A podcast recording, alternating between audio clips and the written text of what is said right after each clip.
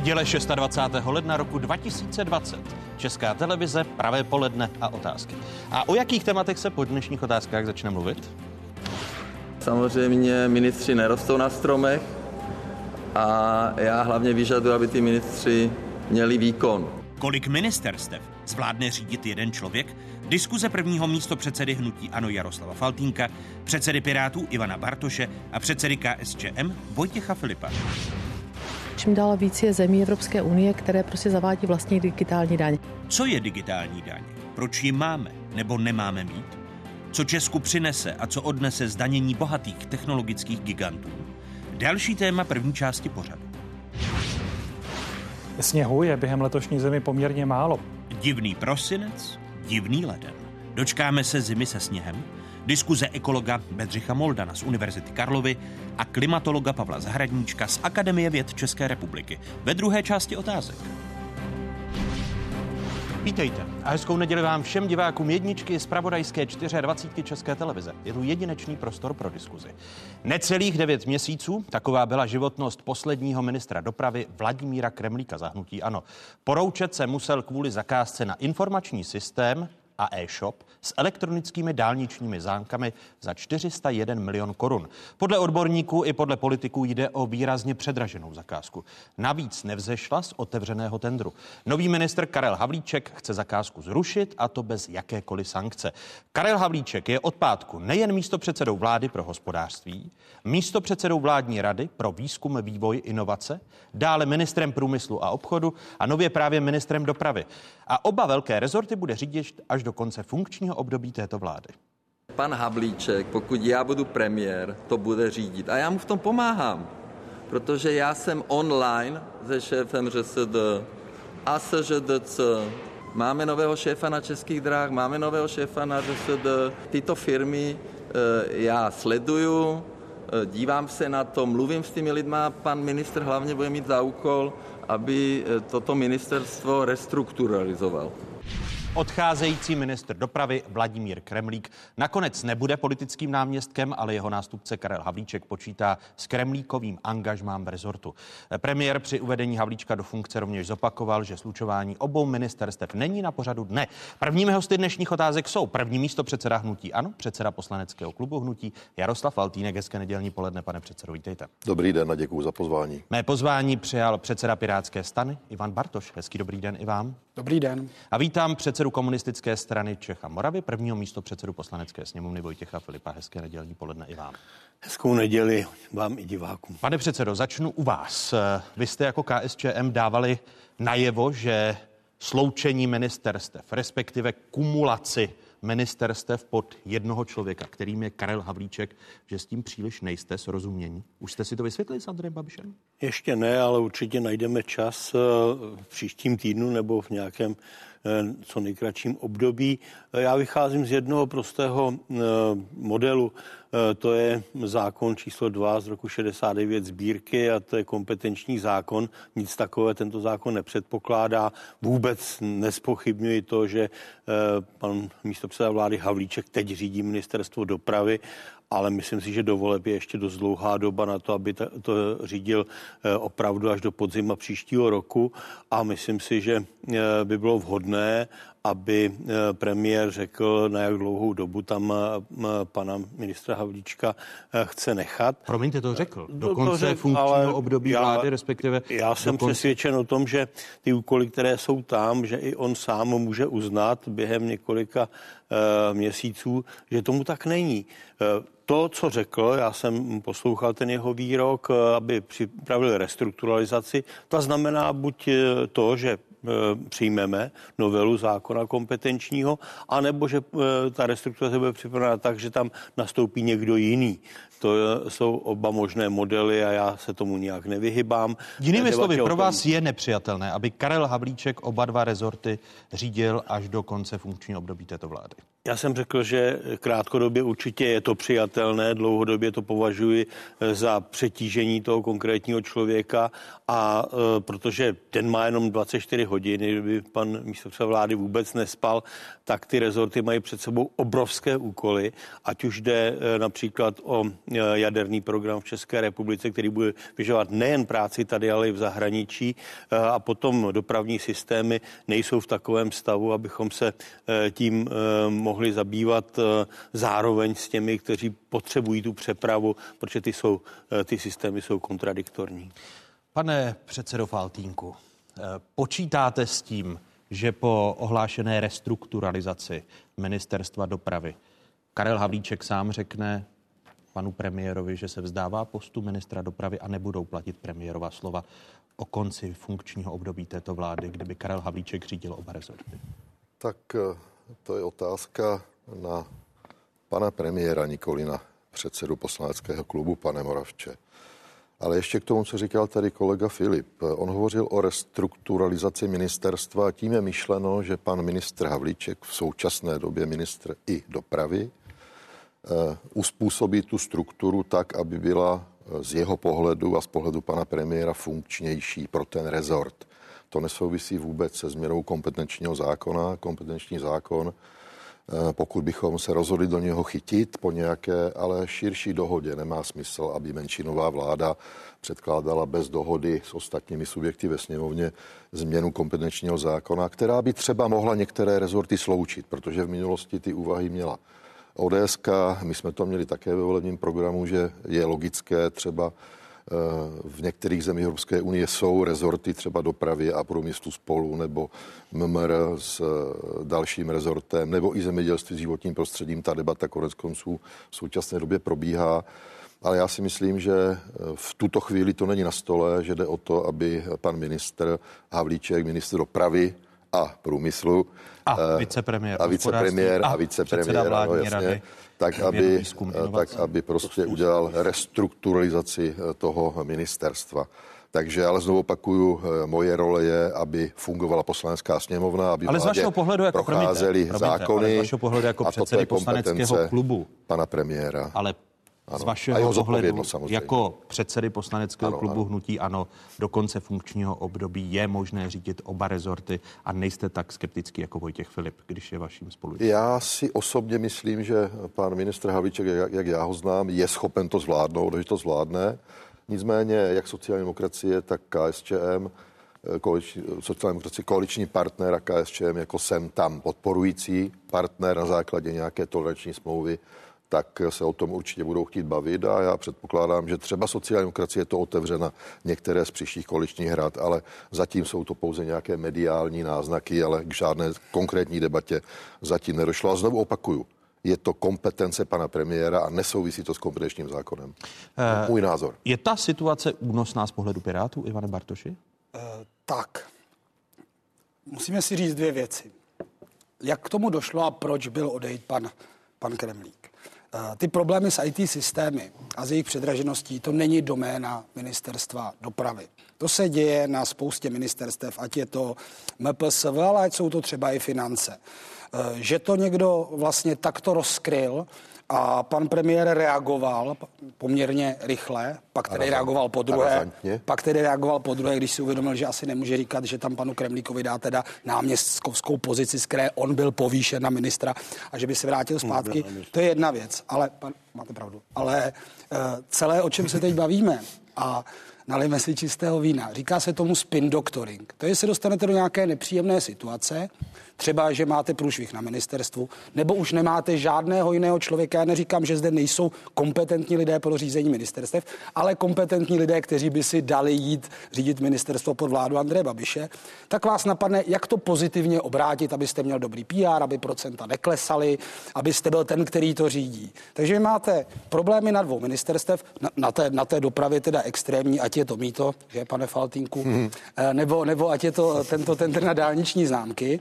Už to nemá kdo řídit, už předtím vybíral pan Babiš ze dvou lidí, jeden mu řekl, že nejde, dal tam pana, dal tam pana Kremlíka, tak to začnete mediálně obracet do pozitivního obrazu. Já ušetřím peníze s efektivním fungováním ministerstev. Pan Babiš během dvou dnů sloučil snad čtyři různá ministerstva, pak to zase mediálně bral zpátky. Já jsem rád, že tedy aspoň sociální demokracie, která většinou už jen tak stojí v koutku a občas na něco kývne, tak se aspoň mediálně ozvala. Neviděl jsem žádný jakoby silnější apel.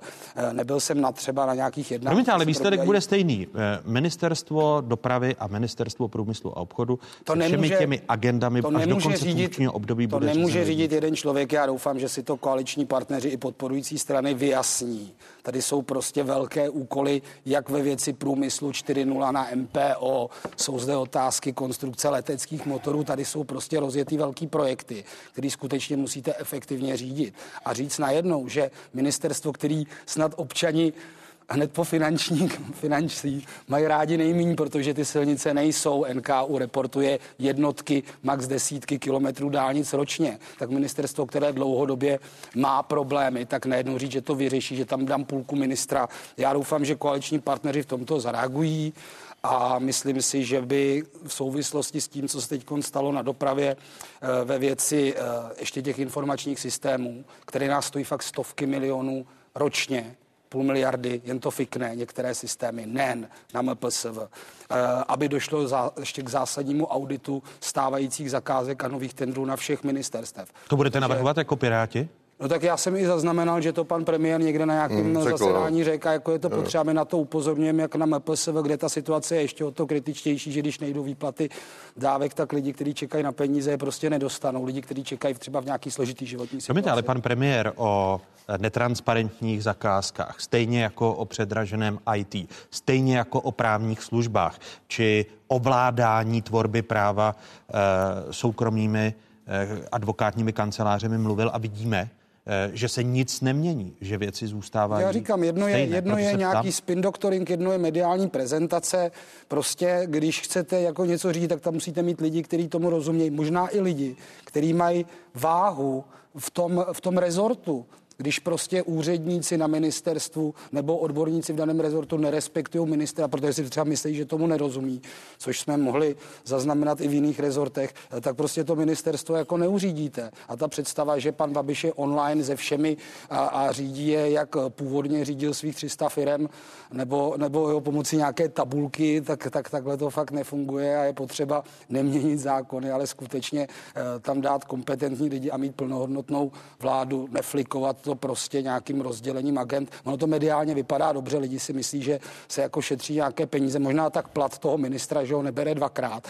A když se bavíme i o restrukturalizaci, tak eh, jednak se to řeší pomocí systemizace toho oddělení, ale taky nemůžete ve státní Promiňte, pane předsedo, ať zůstaneme nejdříve u personální situace, úředníky. a ať neskáčeme z tématu na téma. A zůstaneme deficit. nejdříve u personální situace na ministerstvu dopravy po změně ministra. Vy osobně jako Piráti si myslíte, že dojde ke změně situace a že eh, ty politické strany, které podporují vládní hnutí ano, rozumějme KSČM a ČSSD, premiérovi rozmluví jeho nápad, aby Karel Havlíček řídil oba rezorty do konce funkčního období vlády? Tak eh, když bych bral podle toho, co zaznívá v médiích od předsedů stran, eh, tak ta debata se povede, nesouhlasí s tím ani ČSSD, KSČM, ale sociální demokracie a nevím, jak komunisté ti nejsou oficiálně ve vládě, už si tolikrát bouchla do stolu, že tady přesto nejde vlak, takhle to bude. A nakonec skutečně říkám, stojí v koutě a je ráda, že ještě má ty své rezorty a že nebyl zahájen audit na MPSV týkající se systému výplaty sociálních dávek. Jinými slovy, bude to, to pane... na financích, abych tady ne, jako na rezortu... Zakázkám říkám, se záhy dostaneme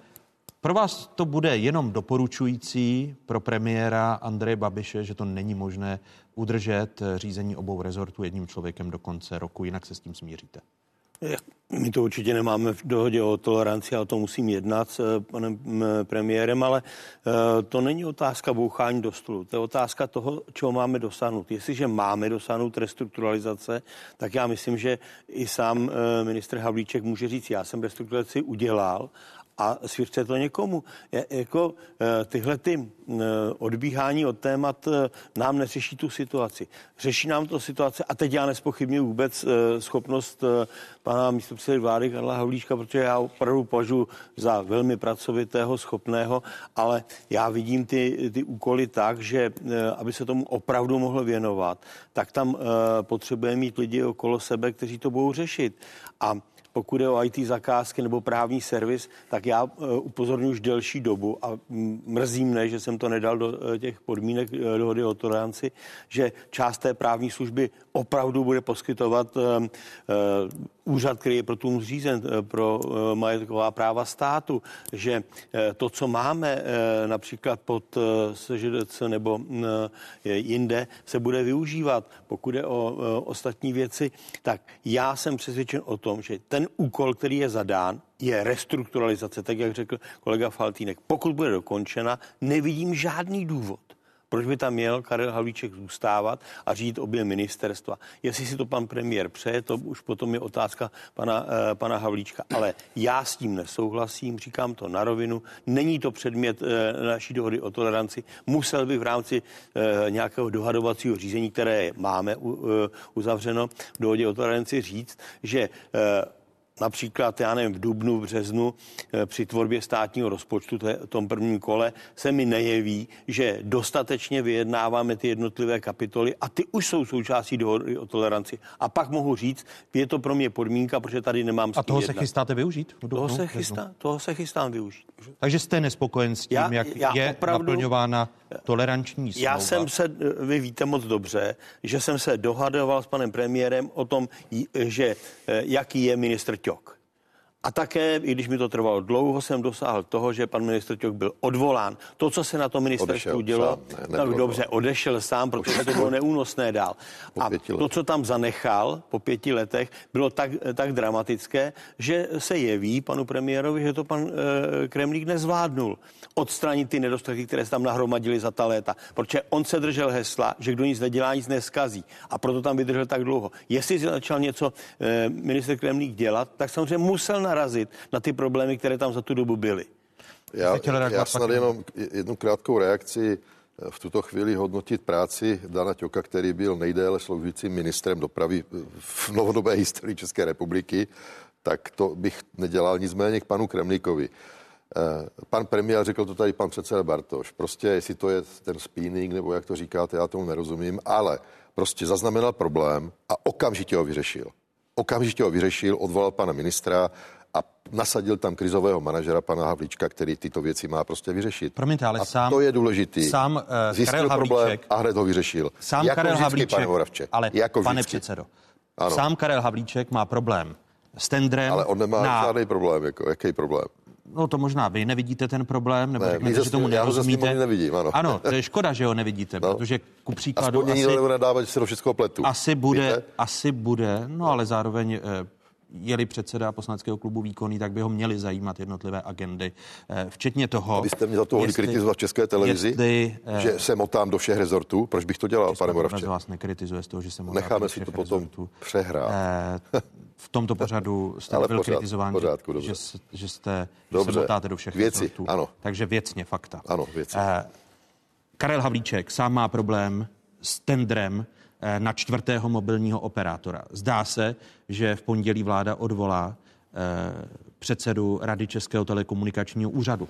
Do toho zde máme situaci na ministerstvu dopravy s neprůhlednými zakázkami. Není to na jednoho člověka opravdu moc. Jestliže je tady eh, dostavba, chystaná dostavba Dukován. Znovu možná... opakuju, už jsem to řekl jednou. Je to rozhodnutí a kompetence a zodpovědnost pana premiéra.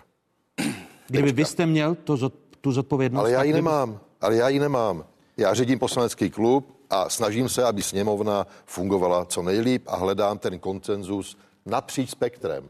Jednám s Piráty, s dalšími subjekty a buď mě vyhoví nebo nevyhoví. Ale prostě to je moje práce a moje pozice, aby menšinové vládě, menšinové vládě ve sněmovně zákony procházely. A když se podíváme na poslední týden sněmovny, ať to kolegové řeknou objektivně, udělali jsme spoustu práce kde jsme schválili opoziční věci, koaliční věci a jako v podstatě až na jednu malou výjimku, ke které se možná dostaneme, jsme se téměř nehádali. A já Může, to vážím. Můžeme se vrátit k rezortu dopravy. Eh, Když premiér v pátek uváděl do funkce čtvrtého ministra dopravy, kterého nominovalo hnutí ANO, eh, slyšeli jsme slova o tom, že je zapotřebí právě eh, krizovou komunikaci a krizové, krizové manažerství v rezortu dopravy. Vraťme se v čase, co jsme slýchávali v uplynulých letech. Já jsem dnes přijel proto, abych eh, oficiálně předal ministerstvo do rukou nového ministra dopravy pana Prachaře. Já jsem dnes přijel na ministerstvo dopravy, jednak abych poděkoval eh, odcházejícímu ministrovi panu Prachařovi a abych zde oficiálně uvedl do funkce nového ministra dopravy eh, pana Ťoka. Hlavně chci poděkovat odcházejícímu ministru panu Ťokovi. Pan nový ministr má manažerské schopnosti, aby to zvládl. Pan Kremlík manažersky zkrátka to nezvlád a bránil tuhle zakázku, která se nedá obhájit. A jde ještě o jednu zakázku a to eh, i o kamenné obchody a distribuci dálničních známek, která je stejně neprůhledná jako zakázka předchozí. Co si vy jako opozice, Ivane Bartoši, slibujete od eh, toho nového superministra, eh, nového ministra dopravy Karla Havlíčka? Tak průhlednost zakázek, jak jsem již řekl, není pouze problémem eh, ministerstva dopravy. Já Tam bych- se na ministerstvo. Já Je bych jasné, chtěl- že všichni tři Já odbíháte. bych chtěl, ne, já bych chtěl zareagovat na to, co tady zaznělo. Já jsem se ještě hlásil do debaty. Já bych chtěl říct dvě věci. Než eh, se propálila tady ta šílená zakázka, já jsem teď měl možnost o víkendu se jít podívat na ten hackathon, kde vyvíjí odborníci vlastně prototyp eh, toho, toho shopu na ty známky a související systémy, tak přece všechno, minimálně dle vyjádření pana premiéra v jeho novoročním projevu, všechno na tom úřadě bylo eh, na ministerstvu dopravy vlastně takové jako skoro sluníčkové. Takže doteď, než se tady stal průšvih, který už mediálně nešlo ustát, tak pan Kremlík byl na té pozici v pořádku a jakoby dodával. Až nyní se něco stane, tak se hovoří o tom, že tam je systematicky dlouhý problém, manažersky nezvládl. A vytvoří se takový obraz něčeho, co mu se říká restrukturalizace. A teď si řekněme, staví se dálnice pomalej, po, eh, pomalu, protože na ministerstvu je nějaká špatná struktura managementu? Jako, co přináší restrukturalizace a řešení problému? Je tady jedna zakázka, tu pan minister, to pre, díky snad premiérovi, tu prostě zastavil, firma nechce žádnou kompenzaci, ASEKO, ta zakázka se bude asi znovu soutěžit, nebo se to postaví na tom prototypu, co teď vzniká o víkendu. Tím se jakoby ten problém, ta zakázka vyřešila. Ale to A teď- není, a teď to není problém ptám- jedné zakázky, No a tam teď- je vícero a zakázek. teď já se ptám, Ano. a teď já se ptám, jaká je tedy ta práce pana Havlíčka na tom, o, jakou, o jaké restrukturalizace, co to znamená restrukturalizace? Budou padat hlavy, budou pryč náměstí, je tam služební zákon, kde jsou ty úředníci. Takže doteďka evidentně to ministerstvo zase fungovalo, stejně jak za pana Ťoka, nikdo to neřešil, premiér dělal projevy, jak To to, frčí, pravda. ale tak teď to, co znamená restrukturalizace na ministerstvu a Můžete mi odpovědět na tu otázku, co vy jako Piráti si slibujete od personální změny na ministerstvu dopravy? No my jsme potřebovali, tam byl někdo kompetentní, kdo se tomu rezortu bude věnovat. A Karel Havlíček to není. A tak to je ministr jiného ministerstva. Jako tam, já, já jsem viděl jeho projevy, eh, dokonce jsem měl možnost si číst některé analýzy a to je jako sada termínů, nebo jak říkají oblibou lidé termitů, které ale jako neříkají nic konkrétního, co se stane, co se zrychlí, koho vyměníme, kde jsou ty zásadní problémy, ale to je Já pomocí já bych restrukturalizace se... krátkou chvilku eh, na tu orientaci v tom rezortu. To by bylo fér z vaší strany. A tak mu prostě já jsem krátký hrdiné čas. projevy, já jsem hrdiné projevy Jo. o zachránce rezortu jako A on, on, ta- on tady je čas na to, v jakém stavu je ministerstvo dopravy, aby eh, někdo... Ale bez krátké analýzy, eh, pane Moravče, bez zkoukával. krátké analýzy, jako nemůže tam začít sekat hlavy, když eh, napřed se s tím rezortem musí seznámit, ne? Tak mu dejte Ale, týden, pre, dva. ale premiér Týden, počítá dva. s tím, že bude Karel Havlíček sekat hlavy. Ale to Eh, je- je to, to je- premiér, který to je vyzval náměstka Čočka, aby, Ale to aby je, na, no, to je na novém ministrovi, aby si zanalizoval situaci a řekl, co je potřeba změnit a jak a proč. Takže to nechme na tom panu ministru Ministerstvo, které šest let vede ANO. No. Co vy očekáváte ano, od Karla. Havlíčka v souvislosti s řízením ministerstva dopravy, když naznačujete navíc, že vám jako předsedovi KSČM začíná docházet trpělivost v rámci toho tolerančního patentu, pochopili jsem správně vaše slova, a v Dubnu budete chtít v souvislosti s projednáváním návrhu státního rozpočtu na rok 2021 vyvolat smírčí řízení. Tak eh, pokud to bude nutné, to, je to smírčí řízení. Ale já, to, já eh, řeknu jednoduchou věc. Jestliže, a já si na tom trvám, co jsem řekl eh, o tom, že tam pět let byl minister Ťok. Protože problém eh, s vysoutěženými zakázkami na náhradního dopravce do českých drah na ten jsem upozorňoval a byla to věc ministra Ťoka.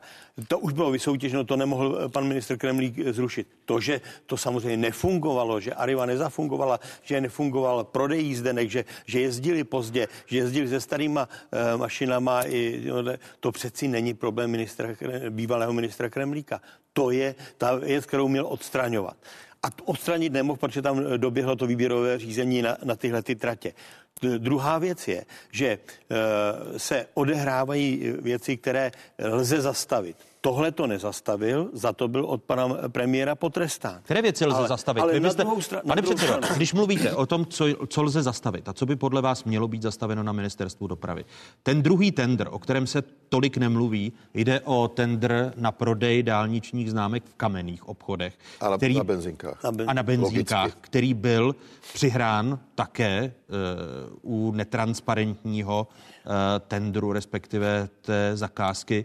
Uh, kde byla ta pravidla stanovena tak, že jsou de facto eh, nahrána na jednoho uchazeče, já, tak ten by měl být také zrušen. Já nerozumím tomu, proč to vůbec zadáváme nějaké soukromé firmě, když na to máme eh, státní organizaci, která to může řešit. Teď už mluvíte ten, o České poště? Ano, už ten, už ten prodej těch dálničních známek může pošta řídit i pro ty pumpy a pro ty kamenné obchody. To není žádný problém, má to ve své kompetenci. Počítáte tedy s tím, pošta. že Karel Havlíček zruší ten druhý tender? Já jsem o tom přesvědčen, že to udělá, protože proč by pokračoval na něčem, eh, co eh, nevím, v jakém stádiu je to rozpracované, já neznám detail toho tendru, to Eh, ani snad není mé právo, abych ho znal.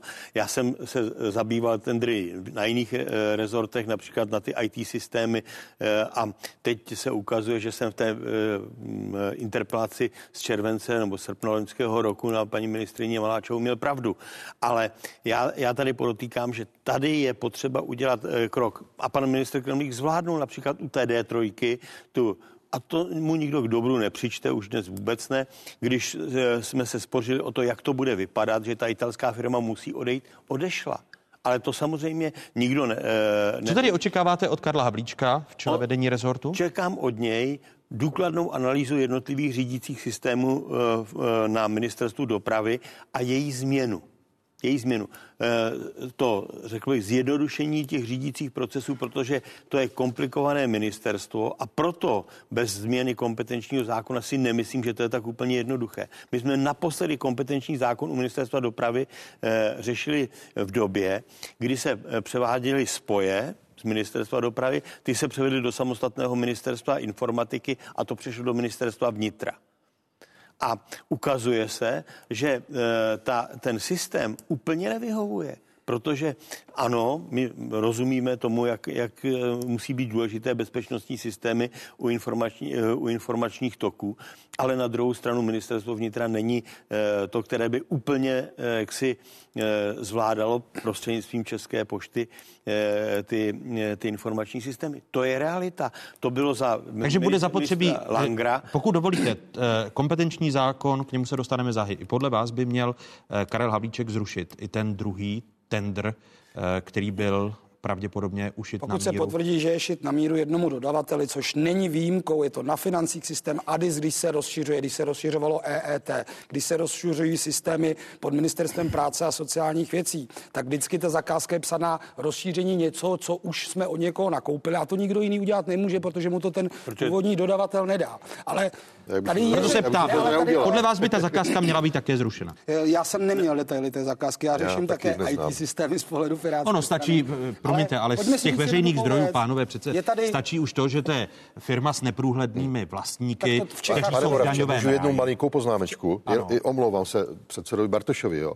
Ale přesně to teďka udělali Piráti na magistrátu. To je... Za 22 miliard dali z ruky JŘBU uh, údržbu tramvají no. Škodovce. Jo? Škoda Transportation, Škoda Transportation. Stejně jako Protože bez výběrového já, řízení je, vybrali pana Vitovského. Jako... Já, ale já to ne, jako ne, on on v podstatě si potvrdil to, co říká. Je tam někdo vysoutěžený, opakuje se to, tak jim to dali z ruky za 22 miliard a je klid po pěšině a nikdo to neřeší. ne, ne, Není, jako. řeší ne, to ne, ne, opozice. Je- Eh, Když to- říkáte, že se věnujete je to jenom tak, poslaneckému jako, jo. klubu, Četl jsem to v se, kdybyste Četl se to věnoval i eh, zasedání To to- pražského zastupitelstva, Jo, to tak jsem dělal, opozice, to jsem dělal v minulosti tak to opozice a obrátilo se to proti Tak mně. musíte, ale když to reagujete, pane předsedo, Ale- když ale reagujete, Já jsem to četl tak, musí, tak musíte být poučený tím, že to řešilo zastupitelstvo. Ale já to jsem znamená, to že není, to je informace, ale- kterou No no, ví celá jste- republika, ale- není 22 klid po pěšině. no. Pokud chcete fakta, pane, opozice doktore, to... pane doktore, já si myslím, že to je jednoduchá věc. My to také budeme řešit. My samozřejmě budeme chtít Co teď slyšet... budete řešit?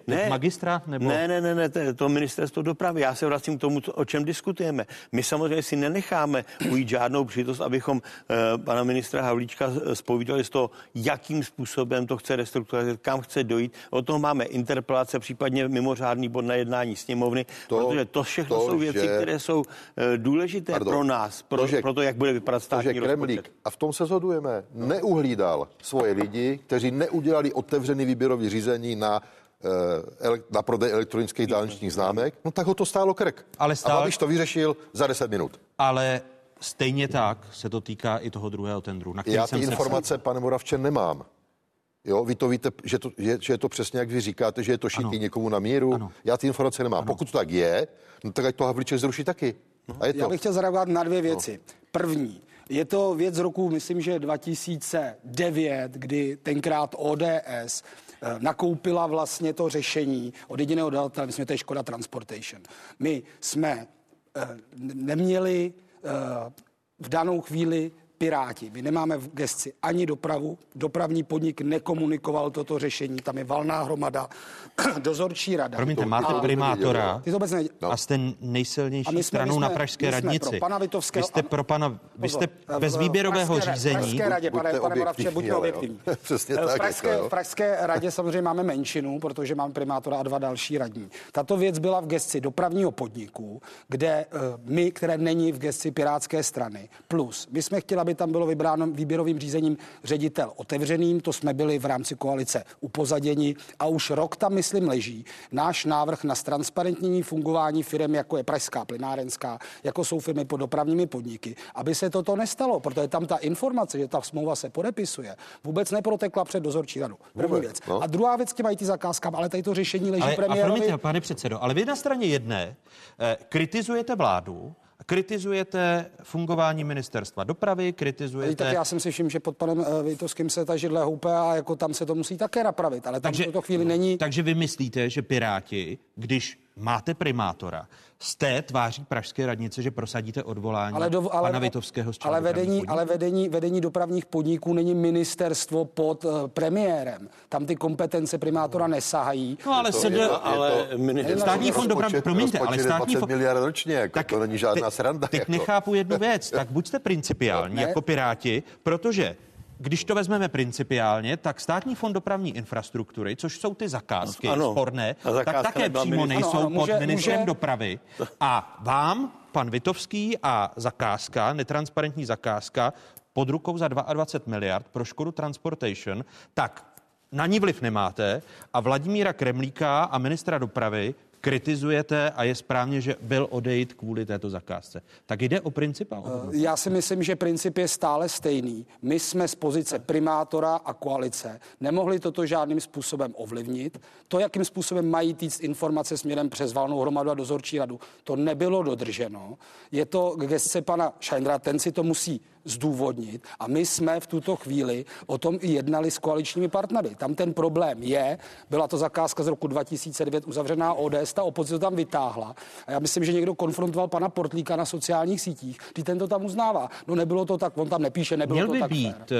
eh, šéf dopravních podniků za Tady- tuto tady o to, zakázku že tu odvolán. informaci měli mít minimálně ta dozorčí rada, která dohlíží na hospodaření dopravního Ty podniku. Tam Ono máme by bylo- člověka a jako- ten Ono by bylo neměl. Promiňte, dobrý, kdyby skončili už ty experimenty Jo. s dopravou v Praze, protože ty už mi vadí. Mě- měl by a být to nejsem odvolán. Pražák. No není to, já si myslím, že by, že by pan Vitovský měl být odvolán v této věci. Ale jsem zde vlastně v podobné pozici jako pan Faltýnek, protože já nemám pod sebou vedení Prahy, neřeším tyto věci, jsou to otázky týkající se koalice, kde my máme v radě tři zastupitele, včetně pana primátora, a prostě to jednání se na to vede a já myslím, že v pondělí dokonce v rámci eh, nějakého jednání jednání eh, typu smírčího řízení se řeší, proč ještě není schváleno na koaličním půdorysu ztransparentnění fungování těchto firm, které ale, jsou pod. Hele, pan ale... Bartoš, počkejte, pan Bartoš je předseda Pirátů celostátně. Já jsem první místo předseda hnutí Ano, čili oba dva máme nějakou míru zodpovědnosti.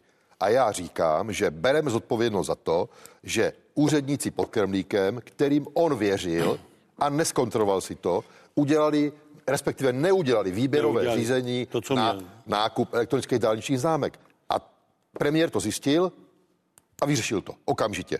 A stejně tak by mělo vedení Prahy já řešit, ne, Já nedávám návod. Ne, ne, já se já ptám, jestli, říkám, jak jsme se vidíte... k tomu postavili my, respektive jak se k tomu premiér jako předseda hnutí. Jak Ale to ať si udělá každý obrázek sám, jako já tady nebudu kritizovat jako uh, účelově. Proč? Ať si udělal každý obrázek sám. Když se vrátíme k k vládě, tak eh, vy už jste tady zmínili kompetenční zákon. Zaznělo to tady několikrát. Vojtěch Filip mluvil o některých eh, chybách kompetenčního zákona a převodu některých pravomocí. Eh, paradoxně zrovna v pondělí vláda odmítla poslanecký návrh starostů a nezávislých, který měl sahat do kompetenčního zákona. Eh, jde o sloučení ministerstva životního prostředí a ministerstva zemědělství.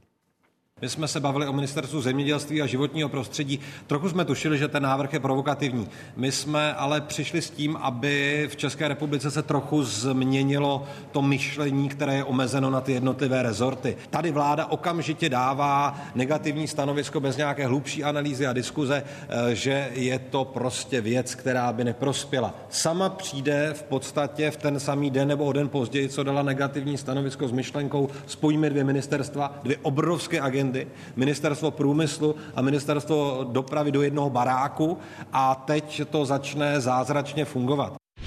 A Andrej Babiš v týdnu právě mluvil o tom, že ministerstv, mezi ministerstvem průmyslu a obchodu a ministerstvem dopravy existují významné synergie. Umí si představit, že by k dopravě a průmyslu mohlo přibýt i ministerstvo pro místní rozvoj a synergie. Vidí Andrej Babiš i jinde. Ministerstvo zdravotnictví a ministerstvo práce a sociálních věcí patří dohromady. Že ty i budovy naši předkové tam vlastně tam byla chodba, jo, to patří dohromady. Tam je taky plno synergii, ale stávající samozřejmě politické situaci eh, to není možné, ale mm, eh, tak to je. A sezení jednoho ministra na dvou židlích kritizuje nejen KSČM, Piráti a opoziční strany, ale také ODS jako nejsilnější opoziční strana. To, co tady předvádí pan premiér, eh, třeba kolem ministerstva dopravy, to je prostě neskutečné divadlo. A eh, je bohužel smutné, že místo toho, aby předváděli výkony, aby tady jsme skutečně dospěli do situace, kdy se tu něco staví, kdy tu máme silnice, po kterých se dá jezdit, tak místo toho eh, tady slyšíme o tom, jak se budou slučovat ministerstva a bude je řídit jeden člověk, pan vicepremiér Havlíček, který bude mít na starosti ty agendy, které ve vládě vlastně eh, zatím vůbec nefungují. Slova Petra Fialy, předsedy občanských demokratů. Ano. Pravidelně se to opakuje před Já volbami. Já když mluví pan Fiala, protože naštěstí, Václave, naštěstí, ano, pane Falci. si uh, veřejnost pamatuje, co ODS, jak ODS stavěla, když vládla, jak ODS snižovala daně. Ano, a teď, když vládla. Teď veřejnost, může, teď veřejnost může vidět, jak čísla, vy stavíte. Ano, já vám to řeknu, jak jaké, stavíme. Jaké, ne, neři, to řeknu, to jsou konkrétní to. čísla. Ne, vy, vy mi odpovíte na otázku. A vy mi to nikdy necháte říct. Protože s dovolením, to nejsou otázky Jaroslava Faltínka, ani témata Jaroslava Faltínka, ale Teď jsme otevřeli téma slučování těch rezortů, ano. což je vždy taková účelová Dobře. diskuze. Eh, vy už jste to zmínil, že Ale já vám v programech Rád. jste to měli jako politická strana. Eh, má smysl teď před volbami eh, za rok, pár... Ano, roky rok, před volbami, no rok a tři čtvrtě. Rok, rok a tři čtvrtě jo. před volbami. Eh, má smysl pobavit se v rámci stran, které jsou zastoupeny v poslanecké sněmovně. Na nějakém smysluplném sloučení ministerstev, změnách kompetenčního zákona, s čímž by pak počítala budoucí koalice po volbách, po těch sněmovních, které se uskuteční za rok a za tři čtvrtě, hmm. abychom nebyli svědky ano.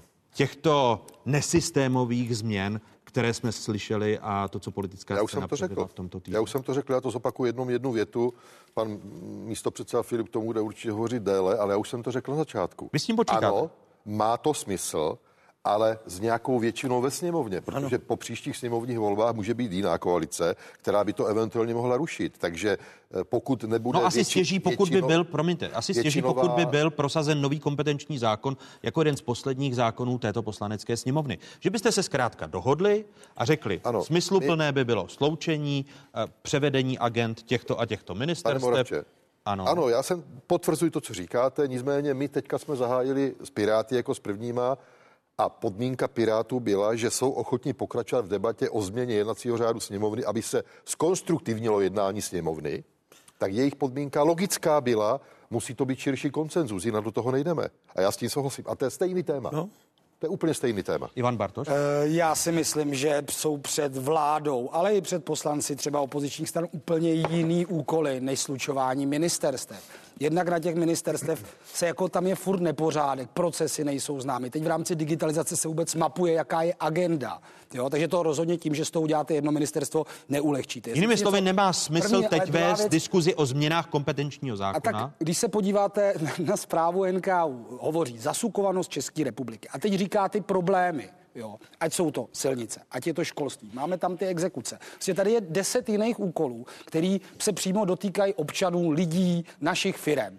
A hrát si teď s tím, že tady budu takhle šachovat s barákama a s celým aparátem té struktury, kterou někdy ani ta ministerstva bohužel neznají, je to vidět, proto ta digitalizace jde tak jako pomalu, protože najednou ministerstvo zjistí, že ještě jim patří nějaká agenda. Podle mě to jsou jenom jako čím ušetříme, sloučíme ministerstvo, se hezky poslouchá, ale fakt tady jsou úkoly zcela pane, zásadní, pane který nesouvisejí s nějakou strukturou, ale, ale jde ale také zvůlí o řešit ty problémy. řízení některých agent. Tak. Eh, vláda v tomto týdnu odmítla eh, návrh starostů a nezávislých na sloučení ministerstva zemědělství a ministerstva No já v současném, já v současném obsazení tím, bych to odmít úplně stejně jako vláda, no, protože no, to je přesně my ta jsme, chyba. My jsme, ale to by nemělo mít nic společného s těma lidma, jo? No bohužel, no ale tak podívejme se na to rád, tím, ale... že někteří Někteří odborníci na životní prostředí říkají, že v západních, vyspělejších západních no, ale my zemích, nejsme vyspělejší jako západní země. No ale možná se k ní právě toto debatování ani nemáme šanci dostat, protože přesně se eh, mluví o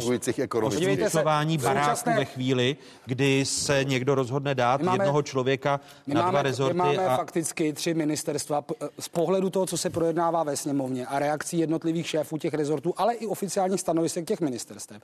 Tak když řešíme, je to nejčastěji na úkor jako životního prostředí. Tak v podstatě ale máme, ale je to pravda. tak, máme tři takový jako ministerstva průmyslu a obchodu, protože když mi minister životního prostředí operuje náročností a zátěží ekonomicky na firmy, to ať řeší to MPO nebo zemědělství v danou chvíli. A ten minister přece hájí nějakou pozici, nějakou eh, vektor toho řešení toho vládnutí státu. Vy byste debatu tedy o kompetenčních změnách teď neotvírali. Já si myslím, že, že fakt jsou před náma úplně jiný úkoly. Je tam vládní návrh, pirátský návrh exekucí, stavební zákon, stavební který se zákon, asi bude vracet, protože není dobrý. Eh, jsou tam spoustu dostupný bydlení, to se řešit nebude. Reformu penzí pan premiér řekl, že neví, co to je, tak já doufám, že mu to někdo mezi tím vysvětlil, že to je potřeba.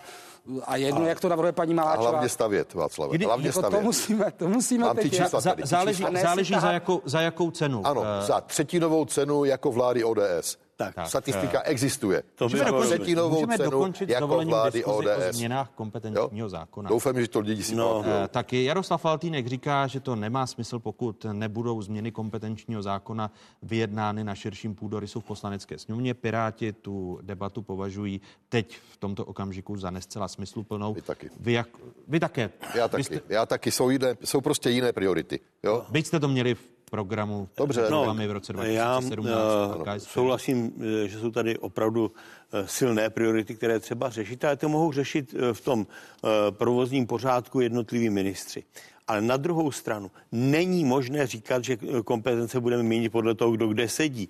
Ty, to jsou řídící struktury a ty, ty je třeba řešit. Samozřejmě, že si musíme jasně říct, Eh, pod čím bude voda, jestli bude pod ministrem zdravotnictví, eh, zemědělství nebo životního prostředí. I minister Ťok uznal, že eh, ředitelství vodních cest bude dál pod ministrem zemědělství. protože to, musím to mít v jednom rezortu. Ale teď je a pod dopravou. Ale ten- teď a teď pod je pod dopravou. A musím to mít v jednom rezortu a v mezirezortním řízení říkat, to, co tady říká pan předseda Bartoš, že tohle to chrání, tohle konkrétní ministerstvo a tohle chrání ten systém té dopravy, chrání, nebo užívání té vody, chrání druhé, druhé ministerstvo. To je, já samozřejmě si dovedu představit strukturu, že tady mám ministerstvo eh, základny, ekonomické ministerstvo nadstavby, pak mám zahraničí a obranu a bezpečnost a mám pět ministerstvem a nazdar. Ale to přeci takhle není. V tom systému eh, spojení ministerstva zdravotnictví a ministerstva práce sociálních věcí, ano, já si to sice dovedu představit, ale v tom případě vznikne obrovský tlak na to, jak se bude, co se bude dělat se sociálním pojištěním, se zdravotním pojištěním, jaké budou daně, jaká bude Pane daňová předsedo, vy byste kvóta. uvítal, A, eh, vy byste teď uvítal otevření kompetenčního zákona pro budoucí vládu a kom, možná kompetentnější vládnutí a koncepčnější vládnutí v České republice, nebo stejně jako Jaroslav Faltýnek a Ivan Bartoš si myslí, že, že to je zbytečná? Já jsem přesvědčen o tom, že my jsme, že to my jsme, věc, my jsme navrhli, eh, aby vznikla eh, stála komise pro ústavu České republiky.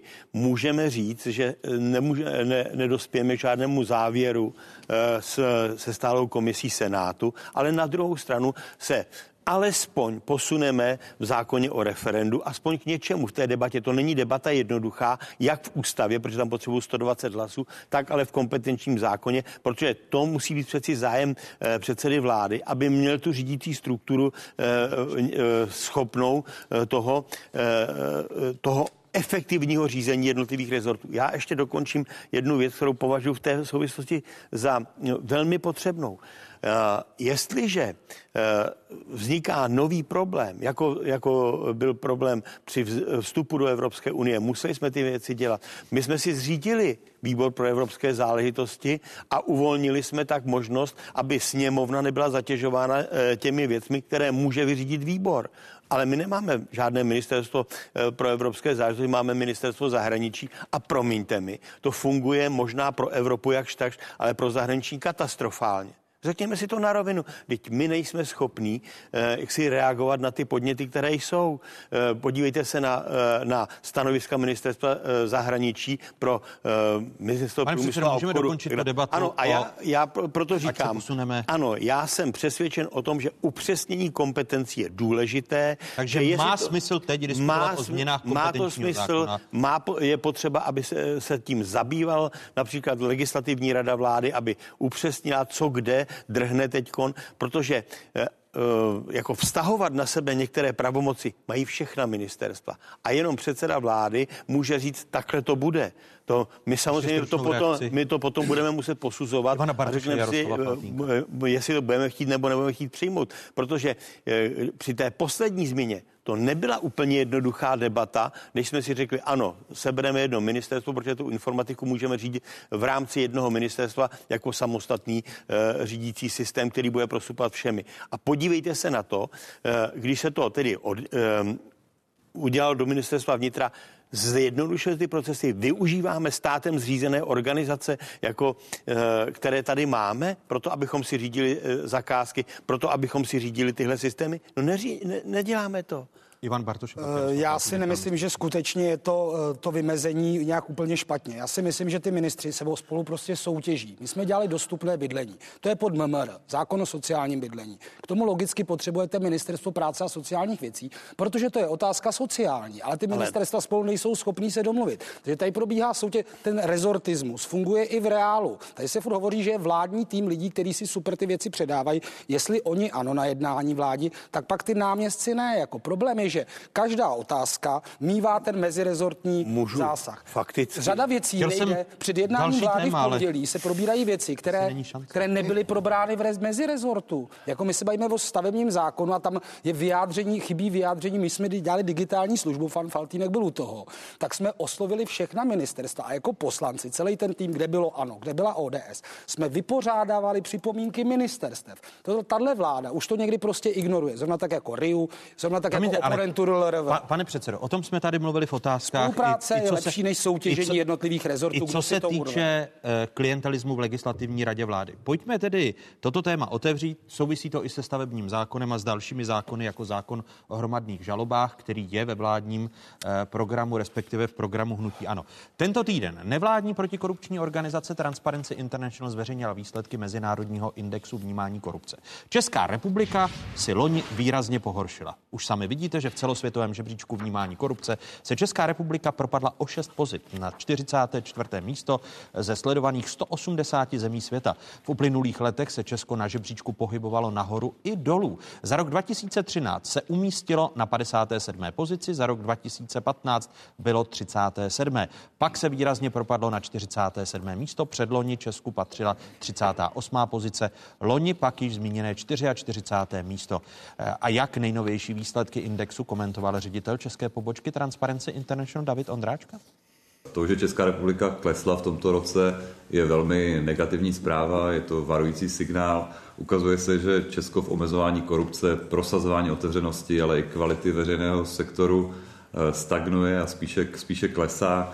Eh, Je jasné, že bez funkčního státu, eh, kvalitních institucí a taky důsledné justice my prostě tu špičku dohánět nebudeme. A nejde jen o potíže premiéra Andreje Babiše, ale právě ku příkladu i o tvorbu zákonů, kterou Transparency International způsob, který Transparency International kritizuje. Stavební zákon je asi teď nejvíce nasvícen právě v souvislosti s tím, jaký vliv na tvorbu zákona mají developeři, respektive vybrané advokátní kanceláře, které zastupují developery eh, v čele s advokátem eh, Františkem Korbelem, který je členem legislativní rady vlády. Eh, Pane předsedo Filipe, pro vás jako pro KSČM způsob, jakým vzniká stavební zákon, je přijatelný? No, eh, já nebudu mluvit o tom, jak vzniká, o tom, jaký chci dovolením, když, výsledek. když jsem položil otázku na vznik Můžeme zákona. Ano, ne. Ve veřejnoprávní televizi můžu, říct vlastní názor, nebo musím jako... Nemůžete říct vlastní Tak, názor, tak já ale, ale nejste v poslanecké sněmovně, Ale- kde si přizpůsobíte svůj projev, Ale pane já- předsedo. Chápu, že až Já vám- po vzoru Polska či Maďarska zobjektivizují politici veřejnoprávní televizi, tak, Tak pozor. Tak pane doktore, Ne, já, vám pane něco, já předsedo. vám něco povím. Já vám něco povím. s Já vám- dovolením jsem já vám- položil já vám- otázku na, zákon vrátí. Podívejte se, na způsob vzniku Pane- stavebního zákona. Pane redaktore, my jsme ve veřejnoprávní televizi, vy jste si nás pozval na debatu, tak buď nás necháte mluvit, nebo budete nás nutit tomu, aby jsme eh, tady vedli debatu Pane podle toho, jak vy chcete. Ne, Já vám něco otázka povím. zněla na způsob vzniku stavebního zákona. A já vám A vy mi na tu otázku já vám- odmítáte já odpovědět. vám, já vám říkám, že mě ta otázka vzniku nezajímá, protože pro občana bude důležitá ten výsledek. To znamená, jestli poslanecká sněmovna přijme zákon, Ale to a s ne tím to, jak souvisí. vzniká. Víte co? Můžu Mně je to úplně odpovědět? jedno, jak vzniká. Mně záleží na tom výsledku, protože pro občana. Pro občana je důležité, jaký ten zákon bude. Jestli bude muset běhat občan, nebo budou běhat eh, dokumenty, jestli úředníci budou konečně dělat to, co mají pro občana, nebo budou nad těmi občany. To je pro mě důležité. Jak vzniká, to je otázka, která patří do něčeho jiného. Do Já jsem s dovolením debaty. položil do slušně otázku. Ano, Ne, takže to vy určujete, do jaké debaty patří vznik stavebního zákona? To určuje předseda KSČM? Ne, já to neurčuju. Já vám jenom říkám Pane svůj předsedo. názor. Já opravdu jsem přesvědčen o tom, že podstata toho, co bude zajímat ty lidi, bude výsledek toho zákona. Výsledek toho zákona. A jestli jeho vznik je nějaký podivný, tak to šetřme. Ať to šetří orgány činné v trestním řízení. Případně, ať se tím zabývají ti, kteří mají. Já, Ona, když je neustále jsem- restrukturalizována i policie, tak těžko ale se já tím, jsem- když já vás jsem- nezajímají procesy. Já se, se mě zajímá. Ono to nezajímá, protože sám jste to řekl, že vás nezajímá, jak vzniká stavební zákon. Ale, že tady ale bavíme se o stavebním protestuje zákonu, protože já opravdu jsem nespokojen, jak fungují stavební úřady. Já se s tím setkávám eh, poměrně každé pondělí ve své, ve své vaše- kanceláři. Vaše debata No, tady tak- jako... Ne, pa- já, já chci odpovědět na tu otázku, co jste položil na za způsob sebe. vzniku stavebního zákona. To bych byl rád, kdybyste Ano, odpověděl na otázku. první reakce Ondračka, jak, to- jak to, správně jste řekl, když jsme my vstoupili do vlády hnutí ano, byli jsme na 57. místě. Kolísá to, Teď jsme na 40. Te, byli jsme na 38., teď jsme na 44. A 44. je stále lepší než 57., než, než když jsme přišli, že jo? Ale to Jo, škoda, že klesáme. Je to škoda, je to škoda, ale jako subjektivní názor pana ředitele Transparency International Ondračky, který chtěl být ministrem vnitra, zahnutí ano, já moc vážně neberu. První věc. Druhá věc, ke stavebnímu zákonu. Položme si otázku.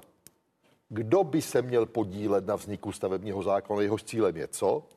Zrychlit stavební řízení, ať se tady postaví prostě silnice, dálnice, rodiny, baráky, developeři, co nejdřív. Co nejdřív. To je cíl.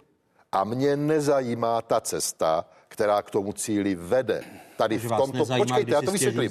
Já to vysvětlím. Ano, vysvětlím. Pane, pane rektore, prosím, nechte mě domluvit. Dneska se k tomu vyjadřuje každý v několika stupních. A ta novela, na které se podíl... Dobře, nový zákon, na Chápu, které se podílejí... Počkejte, ne, ne, ne, to není pravda. Mě zajímá ten výsledek. Hmm. Ale když se na tom podílejí zástupci těch developerů, těch, co staví, stavebních firm, jejich právníci, no to je v pořádku. Když protože jde voně. Ne, Takže když píší, se podílejí, když, když, ho když, se podílejí když úředníci přípravu, ministerstva pro místní rozvoj. Počkejte, podílejí se na přípravě tohoto zákona, protože to je zákon pro ně, pro lidi, pro stavební firmy, aby se tady konečně prostě zrychlil tento systém. A ten systém logicky se brání. Ty úředníci, kteří mají to razítko, tak se brání a říkají, ne, my chceme to razítko si nechat. No. A Klára Dostálová navrhuje to sloučit, méně razítek a ti, co mají razítko, tak jsou proti. To tak no, prostě takže starostové je. jsou to úředníci, kteří brání. Ale, ale ze starostama bych, byla debata. My příští týden tady budeme rozebírat, jak nám, jak nám vzniká i novela no. občanského no, zákonníku, od... kdy přijdeme o rok k dispozici já bych si u záruční doby. od dvou předřečníků to jeden kus. Ono to totiž spolu souvisí. Ten výsledek toho zákona a to, jak se připravuje. Já bych očekával, že když má někdo ministerstvo, eh, může, mít, může pořádat prostředky, kulaté stoly, pracovní skupiny, jako to dělají poslanci například, tak ten zákon bude vznikat nějakým způsobem konsenzuálně a bude vypořádán v mezirezortu.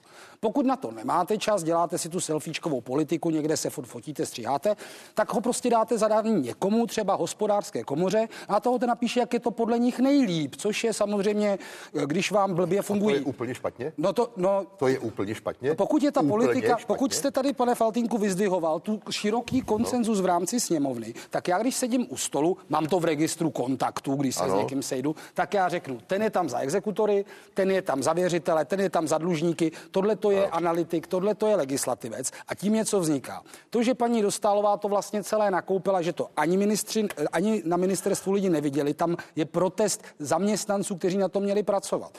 Starostové, eh, krajské, krajské úřady se ozývají, protože najednou tady rušíme ten dvousystémový státní zpráva, přenesená zpráva. Jako, a pak paní Dostálová přijde, myslím, že to dokonce bylo tady nebo v jiné televizi, kde jak dlouho trvá ten to stavební řízení, já nevím. Jo? A o kolik ho zkrátíte? No já nevím. Jo? Tak Ale... prostě přece jako ta kompetence tam musí být promítnutá. Já nemám, já nemám problém.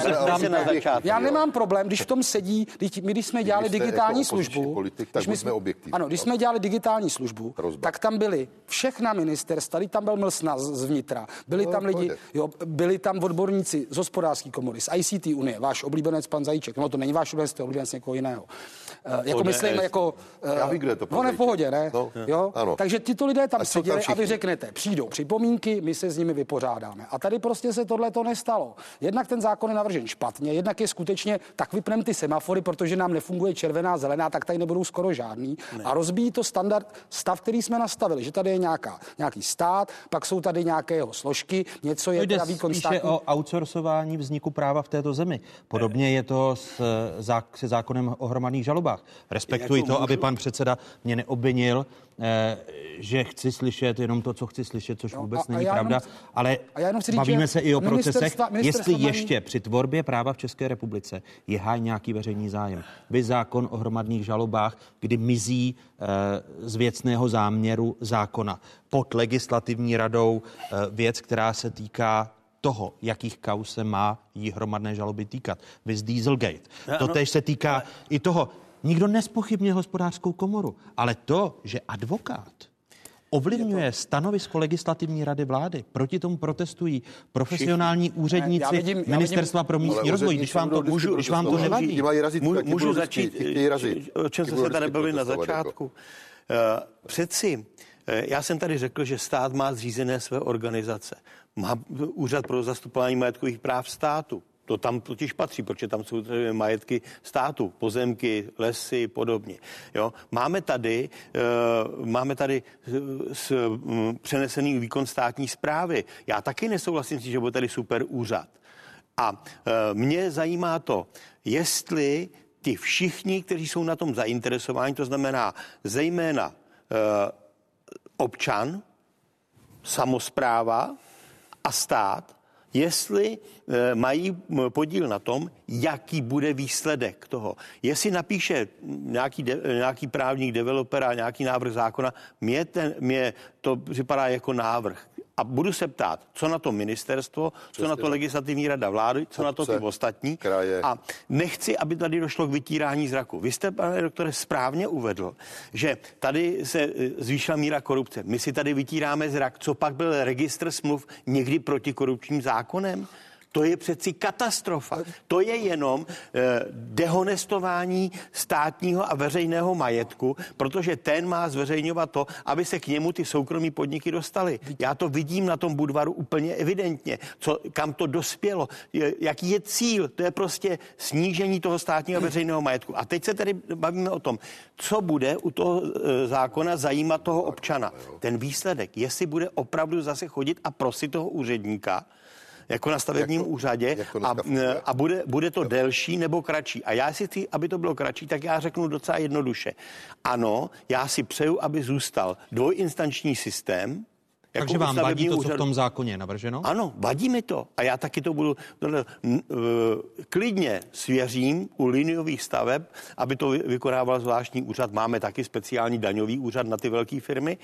A tohle to můžeme udělat, ale to, tohle ostatní musí to dělat ti lidé, kteří e, tam mají. A potom k tomu budu chtít ještě, aby si ten úředník nemohl dělat, co chtěl, aby ten eh, nejvyšší správní soud, když vydá rozsudek, tak aby to bylo pro toho úředníka e, závazné. On totiž ta, to správní uvažování na některých úřadech je zatraceně ve prospěch těch razítek a nikoli ve prospěch těch lidí. Přepněte se na spravodajskou 24, protože pro tento okamžik se loučíme s diváky jedničky. E, pokračujeme v diskuzi s prvním místo předsedou hnutí Ano Jaroslavem Faltínkem, předsedou Pirátů Ivanem Bartošem a předsedou KSČM Vojtěchem Filipem. A ještě nás ve druhé části otázek čeká horké léto, mizerná zima, za co všechno může globální změna klimatu o klimatických změnách bude řeč s ekologem Bedřichem Moldanem a klimatologem Pavlem Zahradníčkem. Pokračujeme po stručných zprávách na Spravodajské 24.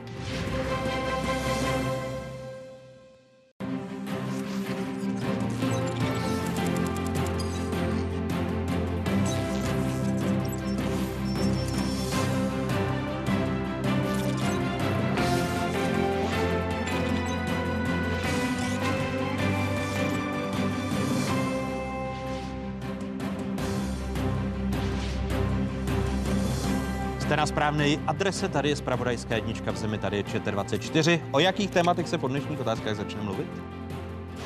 Když si vezmete ČSSD, tak předpokladem být ministrem je být ve vedení ČSSD. Ne? Teďka máme tři ministry, takže u nás je to jinak a já nepotřebuji krmit eh, krajské organizace. Jak se mění nebo nemění politická scéna a co by s ní provedl jiný volební systém? V pokračování diskuze prvního místo předsedy hnutí Ano Jaroslava Faltínka, předsedy Pirátů Ivana Bartoše a předsedy KSČM Vojtěcha Filipa.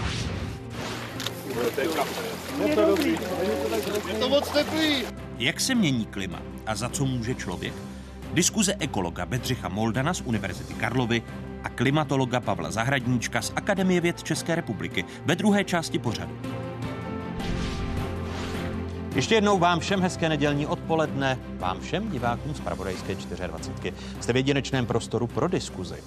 Současný volební systém bude dalším tématem otázek a ještě jednou vítám předsedy eh, poslaneckých klubů nebo předsedy politických stran. Předsedou poslaneckého klubu a první místo předsedou Ano Jaroslav Faltýnek. Vítejte, hezký dobrý den. Děkuji, dobrý den. Mé pozvání přijal předseda KSČM, místo předseda sněmovny Vojtěch Filip. Dobrý den. A ještě jednou vítám Ivana Bartuše, který je předsedou Pirátské strany. Ještě jednou dobrý vítejte, den. hezký dobrý den. V prvním čtením schválena digitální daň, tedy vládní návrh na zavedení 7% digitální daně. Jím prostřednictvím chce vláda provizorně řešit zdanění velkých technologických firm. Digitální zdanění je prostě určitá, určitý nový, nový prvek, který se nám objevil v ekonomice, musí se na něho zareagovat. Celá řada zemí prostě doplácí na to, že ty velké platformy vlastně mají sídlo podle zákonů o daní z příjmu prostě mimo území zemí, kde prostě provozují činnost a to není, to není v pořádku a čím dál víc je zemí Evropské unie, které prostě zavádí vlastní digitální daň. To není dobré řešení, takže musíme vytvořit společný tlak na celosvětové řešení na platformě OECD a to já samozřejmě plně podporuji. Argumentuje ministrně financí Alena Šilerová. Digitální daň ku příkladu zavedla Francie. Ta tento týden ve snaze vyřešit vzájemný spor nabídla Spojeným státům americkým, které proti digitální dani protestují, že zatím odloží splatnost daně z digitálních služeb z dubna na konec roku.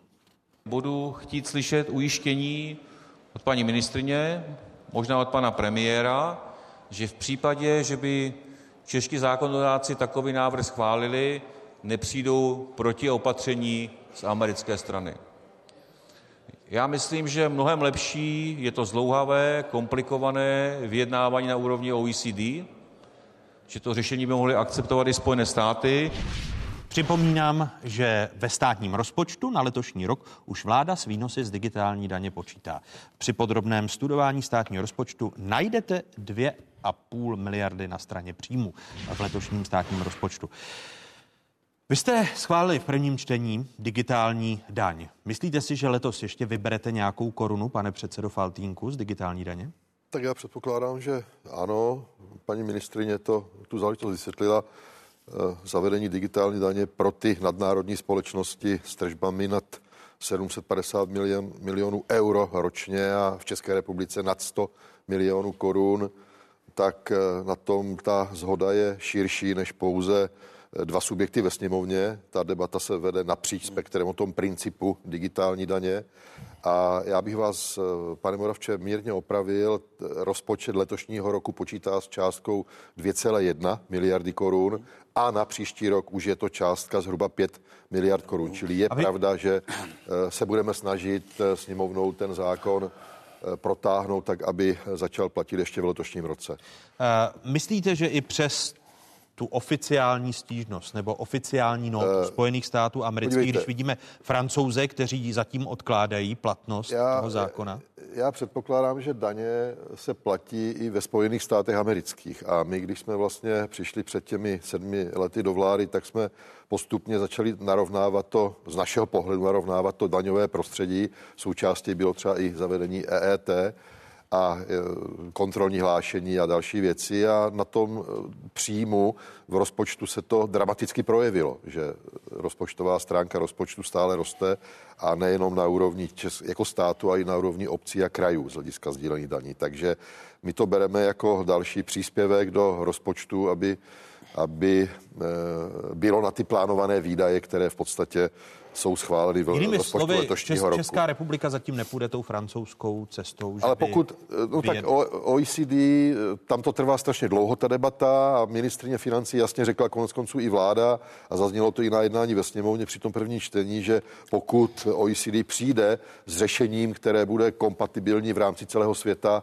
tak my jsme samozřejmě připraveni stejně jako Francie zrušit potom tu digitální daň a akceptovat ten celosvětový princip. E, obavy z té možné americké reakce vůči digitální mají, daní mají i tuzemští podnikatele. Připomeňme si slova Radka Špicera. My se snažíme od samého začátku vládě vysvětlit, že bychom byli eh, rádi šampionem v digitalizaci ekonomiky a nikoli šampionem ve výši digitální daně. A samozřejmě z těch amerických odvetných opatření máme obavy. Může se stát, eh, že třeba pod tlakem KSČM by vláda mohla ustoupit od digitální daně nebo americkou reakci považujete za nemístnou, pane předsedo? Tak to druhé je pravda. Já považuji tu americkou reakci opravdu za nemístnou, protože oni, když nemohli vybrat daň, eh, tak dali těm dvěma firmám eh, pokutu. Takže oni si svých 5 eh, miliard vybrali dolarů a my bychom neměli mít nic za to, že naši lidé, naše firmy utrácejí za tu daň z provedení cílené reklamní eh, kampaně nebo využití mnohostranného digitálního rozhraní a případně eh, o poskytnutí dat o uživatelích. Totiž jsou ty tři dílčí daně, které tu daň z těch digitálních služeb, tak se daň správně jmenuje, vlastně zahrnují.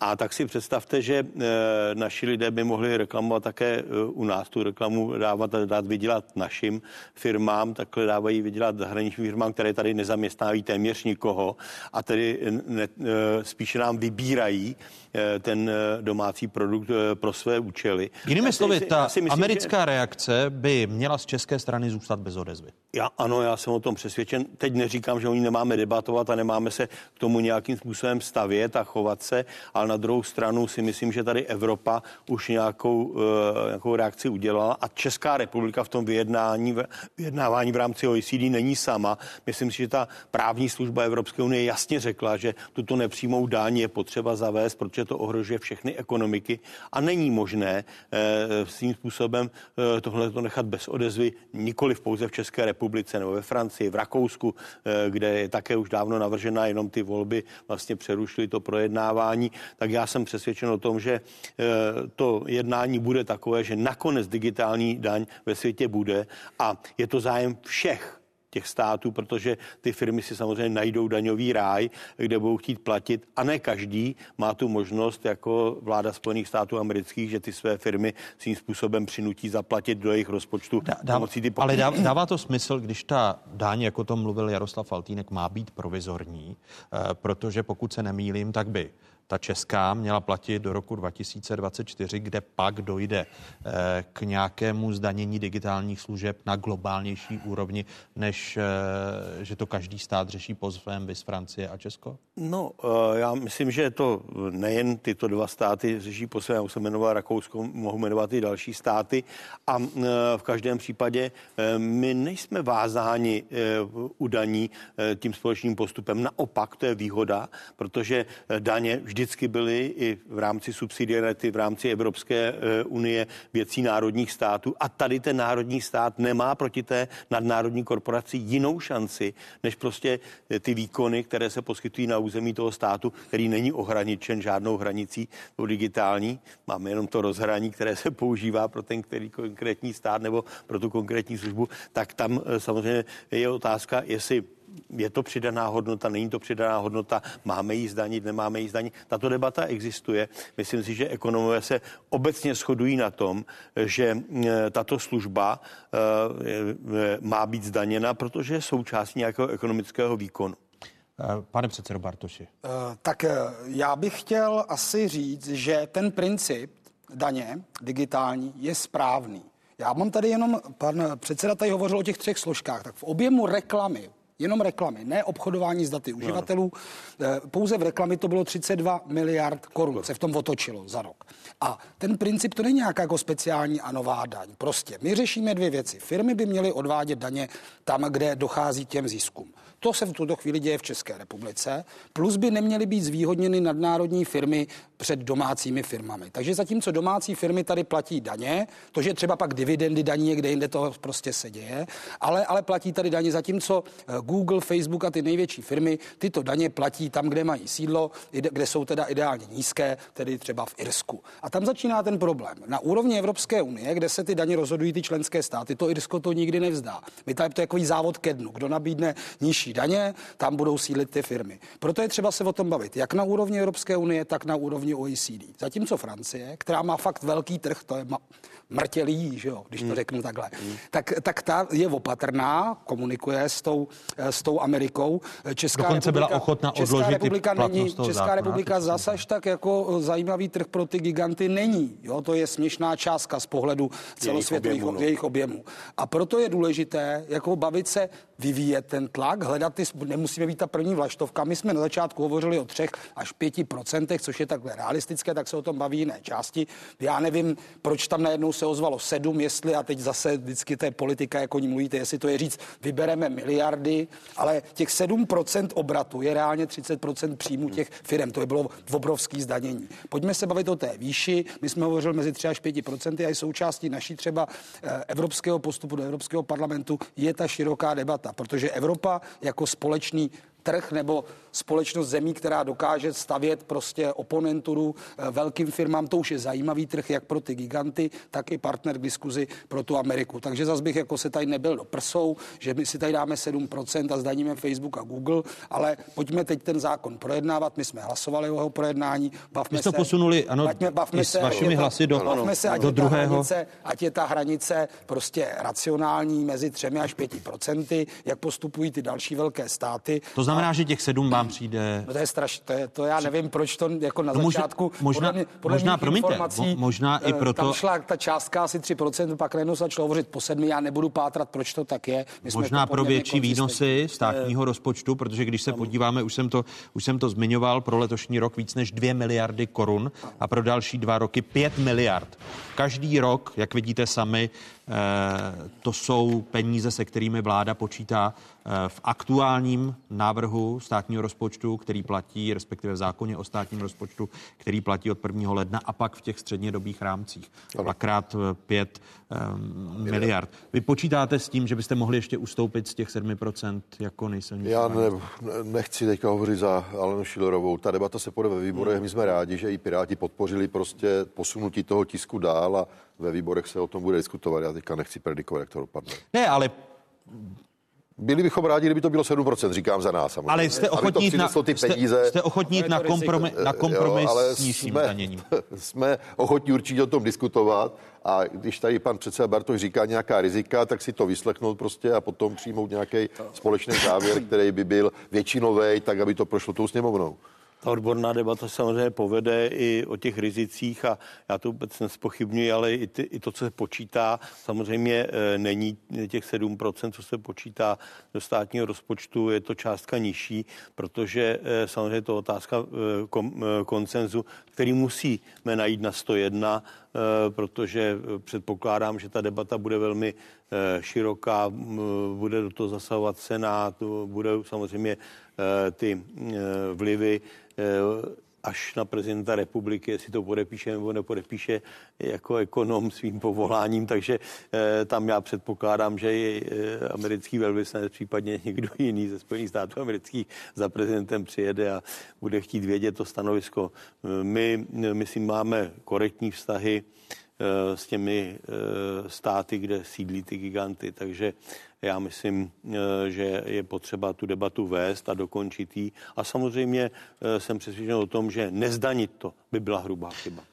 Vás také ve sněmovně čeká hlasování o to, kdo se stane novým veřejným ochráncem práv, jak zní oficiální funkce. Osoby, kterou nazýváme ombudsmanem. Ani úterní porady poslaneckých klubů nedali odpověď na to, kdo ze tří kandidátů má šanci stát se eh, novým veřejným ochráncem práv. Nejreálnější je tak varianta, že v první volbě nebude schválen nikdo a poslanci si počkají na nová jména, ať již od prezidenta republiky nebo ze Senátu. O tom ostatně na počátku ledna mluvil v tomto pořadu vicepremiér předseda ČSSD Jan Hamáček. Tady jsou jeho slova asi těžko můžete předpokládat, že budeme podporovat eh, kandidáty eh, ze Senátu, který je pravicový. Eh, my jsme připraveni, my jsme připraveni o té věci jednat, a, ale pokud se mě na odhad té situace, tak velmi pravděpodobně ta první volba skončí tím, že nebude zvolen nikdo. Naopak nový nominant prezidenta Miloše Zemana, Stanislav Křeček, má u sociálních demokratů šanci. Veřejný ochránce práv má podle zákona přispívat, cituji, k prosazení práva na rovné zacházení se všemi osobami bez ohledu na jejich rasu nebo etnický původ, národnost, pohlaví, sexuální orientaci, věk, zdravotní postižení, náboženské vyznání, víru nebo světový názor. Tady jsou slova Stanislava Křečka. Mé pojetí toho ombudsmana je trošku jiné. Já se domnívám, že je tady třeba garantovat ten veřejný zájem, chránit ten veřejný zájem občanů, nikoliv eh, jako neziskové organizace prosazovat jenom některé ideologické zájmy a tak dále, jak se to podle mého názoru dělo. Bude správně, když volba nového veřejného ochránce práv, eh, která vás čeká, bude promarněnou volbou, protože nikoho nezvolíte a budete si čekat jako poslanecká sněmovna na nová jména? Začnu Ivana Bartoše. Eh, tak já bych eh, byl nerad, aby se toto stalo. Já teda musím říct, že jednak k historickým vyjádřením i s tím krokům, který pan kandidát Křeček realizoval, zejména v mediální oblasti, si skutečně nemyslím, že pochopil vůbec podstatu ochránce lidských práv, že to je ten člověk, který se staví za ty, za které se už nikdo nepostaví v nějakém řešení. A i v momentě, kdy to není populární, Jo, to není soutěž. Proto ten, ten ombudsman, vstávající ombudsmanka prostě dostává mediálně nebo i od politiků e, ostrou kritiku, no protože ono to není populární starat se třeba o Romy, starat se o lidi, kteří jsou e, nějakým způsobem poškozováni. To pan Křeček moc jako nereflektuje. No ty předchozí kandidatury nebudu komentovat, to už je, e, to už je ze stolu. E, ze Jen senátu. dodám, že ve hře je právě Stanislav Křeček jako nominant prezidenta republiky a dva nominanti ze Senátu, dnešní vládní zmocněnec u Evropského soudu pro lidská práva Vít Alexander Šorm a advokát Jan Matis. Pana Šorma doporučili i piráčtí senátoři nebo senáti, kteří, senátoři, kteří jsou s náma v pirátském klubu. On se byl představit i na uh, klubu pirátské strany v pondělí. Uh, má za sebou množství práce, jak v zastupování státu. Pracoval u pana Otakara Motejla. Je to člověk, který uh, jako je odborník, je takový jako v projevu i trochu třeba distingovaný, ale myslím si, že to je člověk, který rozumí tomu konceptu a který by tam tu práci odvedl. Já zatím nemůžu říct, je to, je to, je to naše, naše podpora jasná. My jsme čekali, že se ještě pobavíme s jinými kandidáty. Ostatně to je standard, že když někdo žádá třeba o podporu klub, tak se na ten klub eh, jako nějakým způsobem objednáme ho rád. Ale zatím vaším favoritem je? Ehm, mým, mým ano, já jsem to ostatně říkal už v momentě, kdy ještě třeba pan eh, Křeček jako možný kandidát jako nebyl na stole. Uh, zmařená volba. Bylo by to správné vůči úřadu veřejného ochránce vy jste, práv čekat? Vy jste, pane redaktore, vlastně jasnovidec. Vy jste už říkal, že bude zmařená volba. Já nevím, jak jste na to přišel. Odkazoval jsem na slova jo, pana předsedy ČSSD ano, Jana Hamáčka. Jasně. Tak eh, v první Ani řadě je potřeba se podívat, kdo má kolik hlasů v té poslanecké sněmovně. Tím bych možná začal. Ta matematika je relativně jednoduchá. Jedná se o tajnou volbu. Za nás, my jsme pozvali všechny kandidáty, pana Křečka známe, čili ty dva, pana Šorma a toho druhého, Jana Matise, Jana, Jana Matise přesně tak, na klub eh, v úterý eh, variabilního týdne, kdy ta volba proběhne a vyslechneme je, chceme s nimi mluvit, chceme je vidět na vlastní oči a potom se rozhodneme. Já v tuto chvilku neumím říct vůbec, jak to naše rozhodování dopadne. Já jasnovidec nejsem a pokud většinově klub se rozhodne, že podpoří jednoho z nich, z těch tří, tak ho potom v tajné volbě podpoříme a řekneme to i kolegům ve sněmovně, ale v tuto chvíli já to nevím.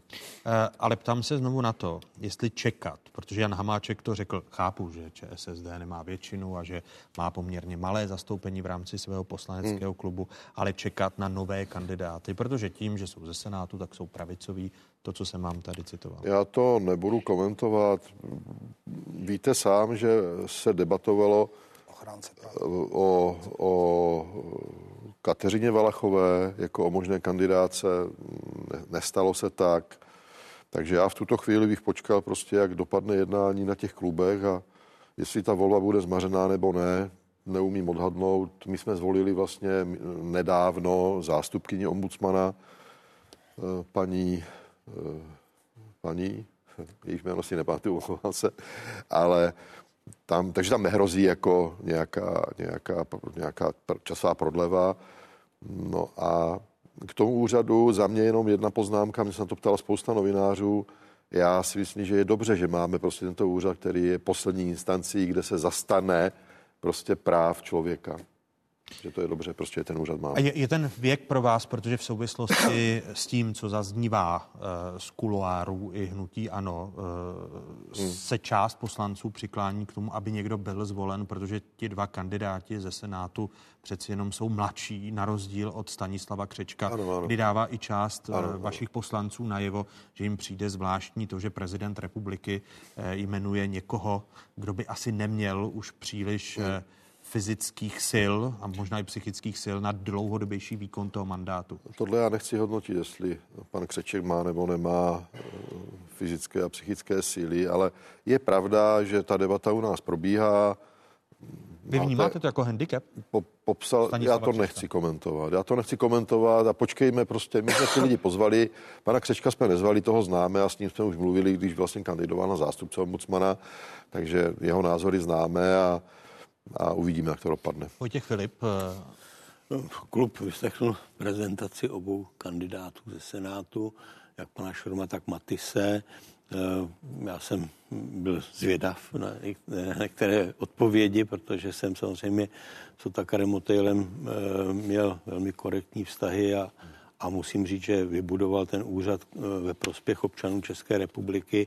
Ta práce není jednoduchá a e, klub není rozhodnutý, odložil rozhodnutí až na ten úterý toho e, variabilního týdne, e, ale každý si určitě udělá obrázek o tom, koho by podporoval. A vy osobně vnímáte tu volbu tak, že by neměla být i promarněnou? A nebo když nebude ombudsman zvolen, nic se neděje? Jde o tajnou volbu, já samozřejmě neznám preference eh, jednotlivých poslanců ani vlastního klubu, protože jsme se na to neptali, už jsme to neřešili na začátku schůze, eh, nechali jsme to rozhodnutí na ten úterek, takže já v tuhle chvíli neumím odpovědět. Eh, já jsem vždycky rád, když ta volba si skončí včas, protože to samozřejmě zatěžuje potom jednání poslanecké sněmovny to, to další kolo. A to nejen v té samotné volbě, ale ta příprava eh, jako má své, eh, své konsekvence. A no, uvidím, uvidím. Já to nemohu vyloučit, ale na druhou stranu si nemyslím, že e, ti kandidáti e, tak jednoduché posuzování, jestli je levicový nebo pravicový, protože navrhuje Senát, takhle to není. E, pan Šor má určitě zkušenosti e, z Evropského soudu pro lidská práva. Já mám také své osobní zkušenosti jako advokát v 90. letech e, s, to, s touto institucí. Pan Matis je e, zkušený člen advokátní komory, má, jak si řekl bych, bohatou historii v advokaci. A vy osobně si budete umět vybrat? Já si umím vybrat. Takže už kandidáta máte? Jako naše Zuzka Rujbrová taky už doporučila klubu, takže uvidíme, protože naše předsedkyně legis, eh, Komise pro legislativu a lidská práva. A koho doporučila klubu? To je věcí klubu. Eh, děkuji hostům dnešních otázek. Těmi prvními byli první místo předseda Hnutí Ano, předseda poslaneckého klubu Hnutí Jaroslav Faltýnek, předseda Pirátské strany Ivan Bartoš a předseda KSČM, první místo předseda sněmovny Vojtěch Filip. Děkuji vám za tuto diskuzi a těším se na další. Děkuji. Děkuji. Planeta se otepluje. Podle vědců jde o důsledek lidské činnosti. Uplynulých deset let bylo podle serveru BBC dosud nejteplejší dekádou, kterou vědci zaznamenali od roku 1850. A nová Evropská komise zařadila mezi své priority i boj s klimatickými změnami. Pro Evropu je to existenční otázka, zdůraznila předsedkyně komise Ursula von der Leyenová. We do not have a moment to waste anymore on fighting climate change. The faster Europe moves, the greater the advantage will be for our citizens, our competitiveness and our prosperity. The European Green Deal is a must for the health of our planet and our people and for our economy. Prosincová konference OSN o změnách klimatu v Madridu skončila bez výsledku. Mnozí dospěli k závěru, že absence dohody je lepší než špatný kompromis. Podle aktivistů ale světoví lídři selhávají. We are in the middle of a climate and ecological emergency. And we need to start treat this crisis like a crisis. And we need to step out of our comfort zones.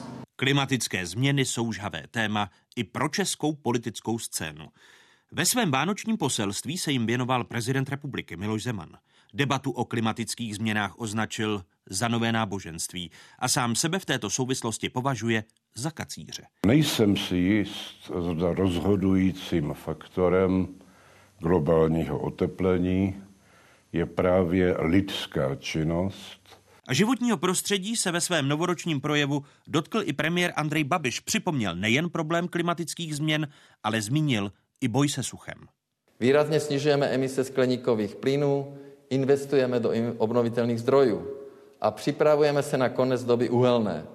Hlavní je ale pro nás boj se suchem. Voda je prostě základ života. Proto ji vracíme znovu do krajiny. Kvůli problémům ohledně klimatické změny chtějí starostové a nezávislí nové ministerstvo. Ministerstvo pro udržitelný rozvoj. To by podle nich mělo vzniknout sloučením Ministerstva zemědělství a Ministerstva životního prostředí v roce 2026. Návrh ale vláda nepodpořila a se záměrem nesouhlasí ani ministr životního prostředí Richard Brabec. Obě ministerstva podle něj mají z podstaty věci různé zájmy. Na jednom se však musí shodnout. záležitost dopadů klimatické změny, zemědělská půda, voda, tam je potřeba dosáhnout zhody. Ministr Richard Brabec je přesvědčen, že životní prostředí si z hlediska klimatické změny zaslouží své bytné samostatné ministerstvo, jako je tomu v drtivé většině evropských států. Rezortismus mezi ministerstvy zemědělství a životního prostředí se projevuje ku příkladu při vzniku důležitých dokumentů, jako je protierozní vyhláška. Ta má posílit opatření na omezení vodní a větrné eroze zemědělské půdy a stále na tuto vyhlášku čekáme. Dalšími hosty otázek jsou avizovaní. Zástupce ředitele Centra pro otázky životního prostředí Univerzity Karlovy, bývalý ministr životního prostředí Bedřich Moldan. Vítejte, hezký dobrý den. Dobrý den. A mé pozvání přijal i klimatolog z Ústavu výzkumu globální změny Akademie věd České České republiky. Pavel Zahradníček, i vám přeji hezký dobrý den. Dobrý den.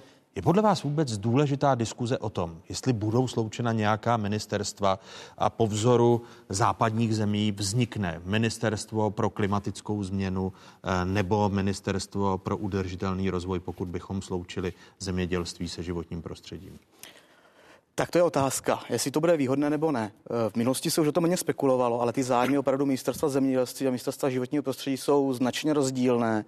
Ale v posledních letech musíme zase říct, že opravdu začali spolu více mluvit, než tomu bylo v minulosti. Opravdu v minulosti eh, ta komunikace tam vázla, v současnosti už se snaží domluvit na výsledcích. Takže neumím si představit, že to bude fungovat, když to bude sloučeně, ale ta komunikace mezi nimi musí být samozřejmě podstatně větší, protože ta klimatická změna nebo ty opatření se musí řešit eh, komplexně, nejen z rezortu životního prostředí a nejen z rezortu zemědělství. Jinými kroky posunuli jsme se o, nebo jinými slovy, posunuli jsme se o nějaký krok, krok či krůček. Ta komunikace je lepší, ale stále to není ideální, když se podíváme na zdržení v souvislosti s protierozní vyhláškou jako eh, jedním důležitým dokumentem. Tak ty střety tam jsou i kvůli Harbošům, jako bylo minulý roce. Prostě tam ty zájmy budou vždycky rozdílné a musí to prostě někdo rozseknout, kdo řekne, prostě takhle to bude dál, ale sloučení ministerstva tím, jak mají protichudné názory, si myslím, že nej, není reálné, ale opravdu jsme se posunuli dál a ta diskuze tam já myslím si, že i třeba ta protierazní vyhláška by časem mohla být schválena.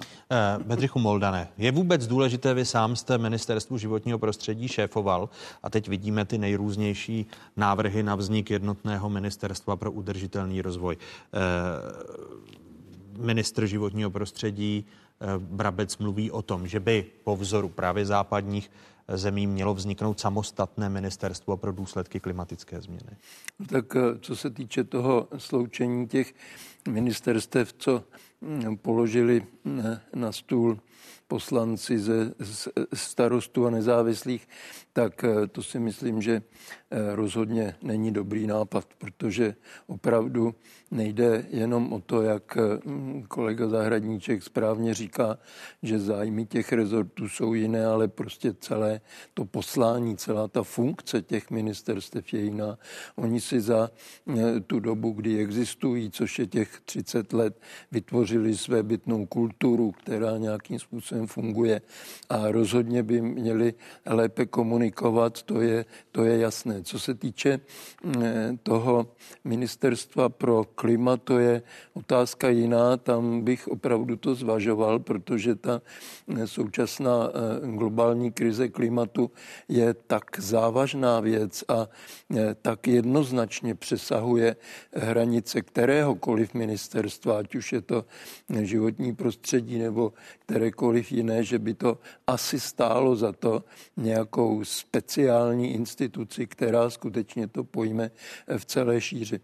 Eh, což ministerstva, a tady se shodujete s panem profesorem Moldanem, což ministerstva v tom dnešním pojetí nejsou schopna těch mezirezortních Určitě, kdyby to fungovalo dohromady, někdo do toho opravdu umí rozseknout, říct, tohle musíme, adapta, tyhle adaptační opatření musíme udělat bez zájmu zemědělství, bez zájmu životního prostředí, tak by bylo samozřejmě vyřešilo.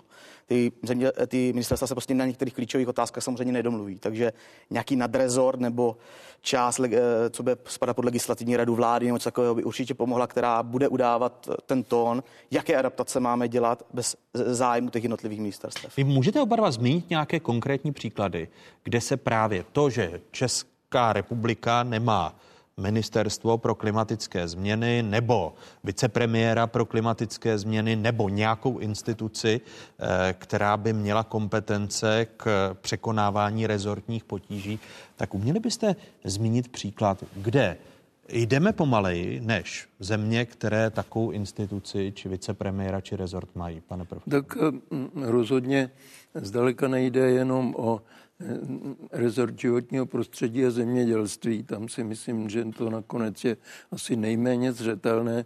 Já bych řekl, že velmi klíčové eh, je, jakým způsobem se eh, k tomu staví ministerstvo průmyslu a obchodu. Tam vidím teda daleko největší problém, protože dneska eh, celé řešení té klimatické krize, krize je velmi, velmi závislé na, na energetice, na aplikaci nových technologií v nejrůznějších oborech a to rozhodně nepatří a nemá patřit do kompetence Ministerstva životního prostředí. Čili tady bych řekl, že to je zcela konkrétní příklad.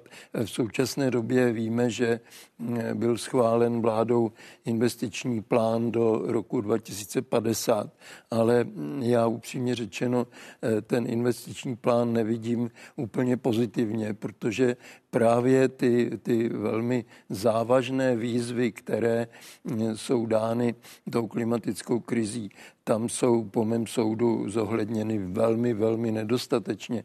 A takže tady bych viděl, že opravdu něco takového by bylo užitečné a bylo potřebné. A navíc přeci jenom jsme, a měli bychom z toho daleko víc vycházet, jsme eh, členy toho Evropského společenství a měli bychom eh, kvalifikovaným způsobem a důstojným způsobem eh, být součástí Eh, tohohle společenství i v tom, eh, co, jak se chováme, co děláme. Pavle Zahraničku. Já souhlasím s panem profesorem. Eh, problém je určitě doprava a průmysl. Když se vezmu zemědělství, tak k té změně klimatu v rámci České republiky ona přispívá podstatně menší, menší formu. Tak jak máme nastavené zemědělství, tak prostě ona neprodukuje tolik CO2 jako jiné státy a u nás opravdu ten dominantní je průmysl. České země byly vždycky průmyslovou velmocí už od Rakouska a Uherska a my prostě těžko přecházíme na nějaký jiný typ průmyslu a ten nám generuje opravdu energetika a doprava nám generuje největší množství CO2 a je to největší problém pro změnu klimatu i naš, náš příspěvek jako České republiky ke změně klimatu globální.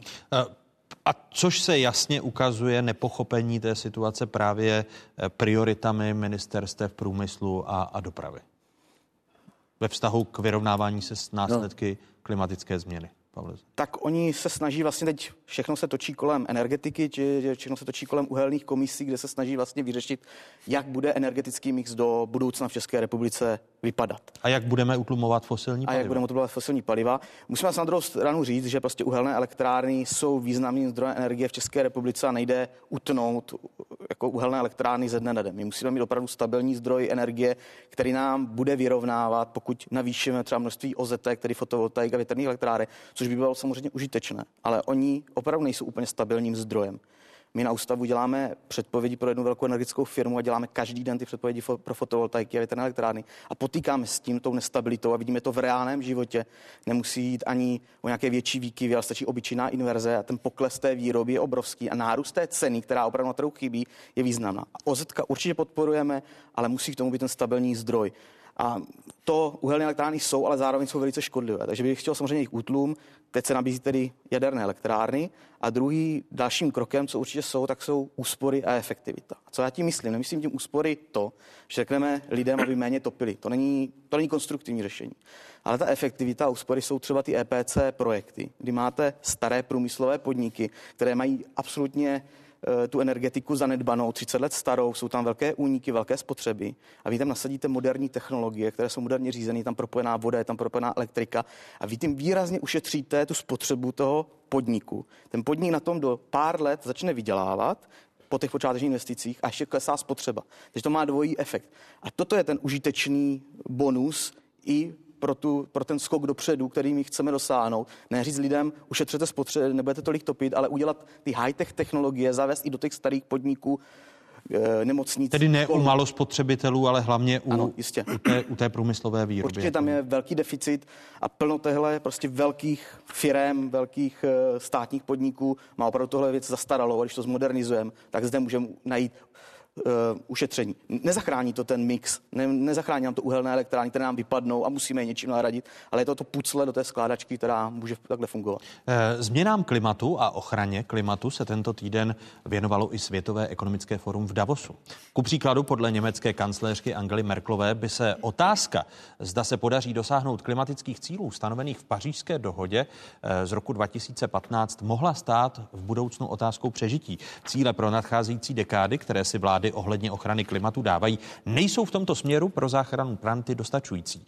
Eh, tak varoval nedávno v rozhovoru pro BBC popularizátor vědy David Attenborough. We have been putting things off year after year. Uh, we've been raising targets uh, and saying, oh, well, we, if we do it within the next 20 years or if we do it. The moment of crisis has come. We can no longer prevaricate. David Attenborough eh, vyzval k redukci emisí uhlíkových plynů, zejména Čínu. Eh, dodejme, že Právě Čína bude s Evropskou unii diskutovat na velkém samitu, eh, který se uskuteční letos v září v Německu. Dojde tam k průlomu, k tomu, o čem David Attenborough velmi často mluví, že by to právě měla být Čína, která se stane lídrem v zahraničí. Já si myslím, že Čína už to pochopila, že ona nemí její prioritou chránit klima, ale ona pochopila, že nové technologie, které budou uhlíkově neutrální, budou i moderní a budou finančně výhodné. Takzvané ty high-tech technologie, protože všichni berou klimatickou změnu jenom jako hrozbu, ale je to obrovská příležitost kterou by třeba Evropská unie měla chytit za pačesy a začít to prostě s tím pracovat. Ta Čína to opravdu pochopila. My jsme byli před dvouma lety v Šangaji na konferenci energeticko-meteorologické vzali nás do místní energetické firmy a to opravdu bylo technologicky na výši, kdy i američané na to dívali se a říkali, tohle opravdu posunul někam dál a oni staví větrné parky, staví v Mongolsku, snaží se to propojit až s Čínou. Takže oni ty snahy samozřejmě mají. Není, Peking podat... tedy už nám ukazuje správnou cestu. Já si myslím, že jako oni na tom vidí jako ekonomický, oni v tom vidí ekonomický bonus, ne záchranu planety, ale ekonomický bonus, jak se posunout dopředu. Pane profesore?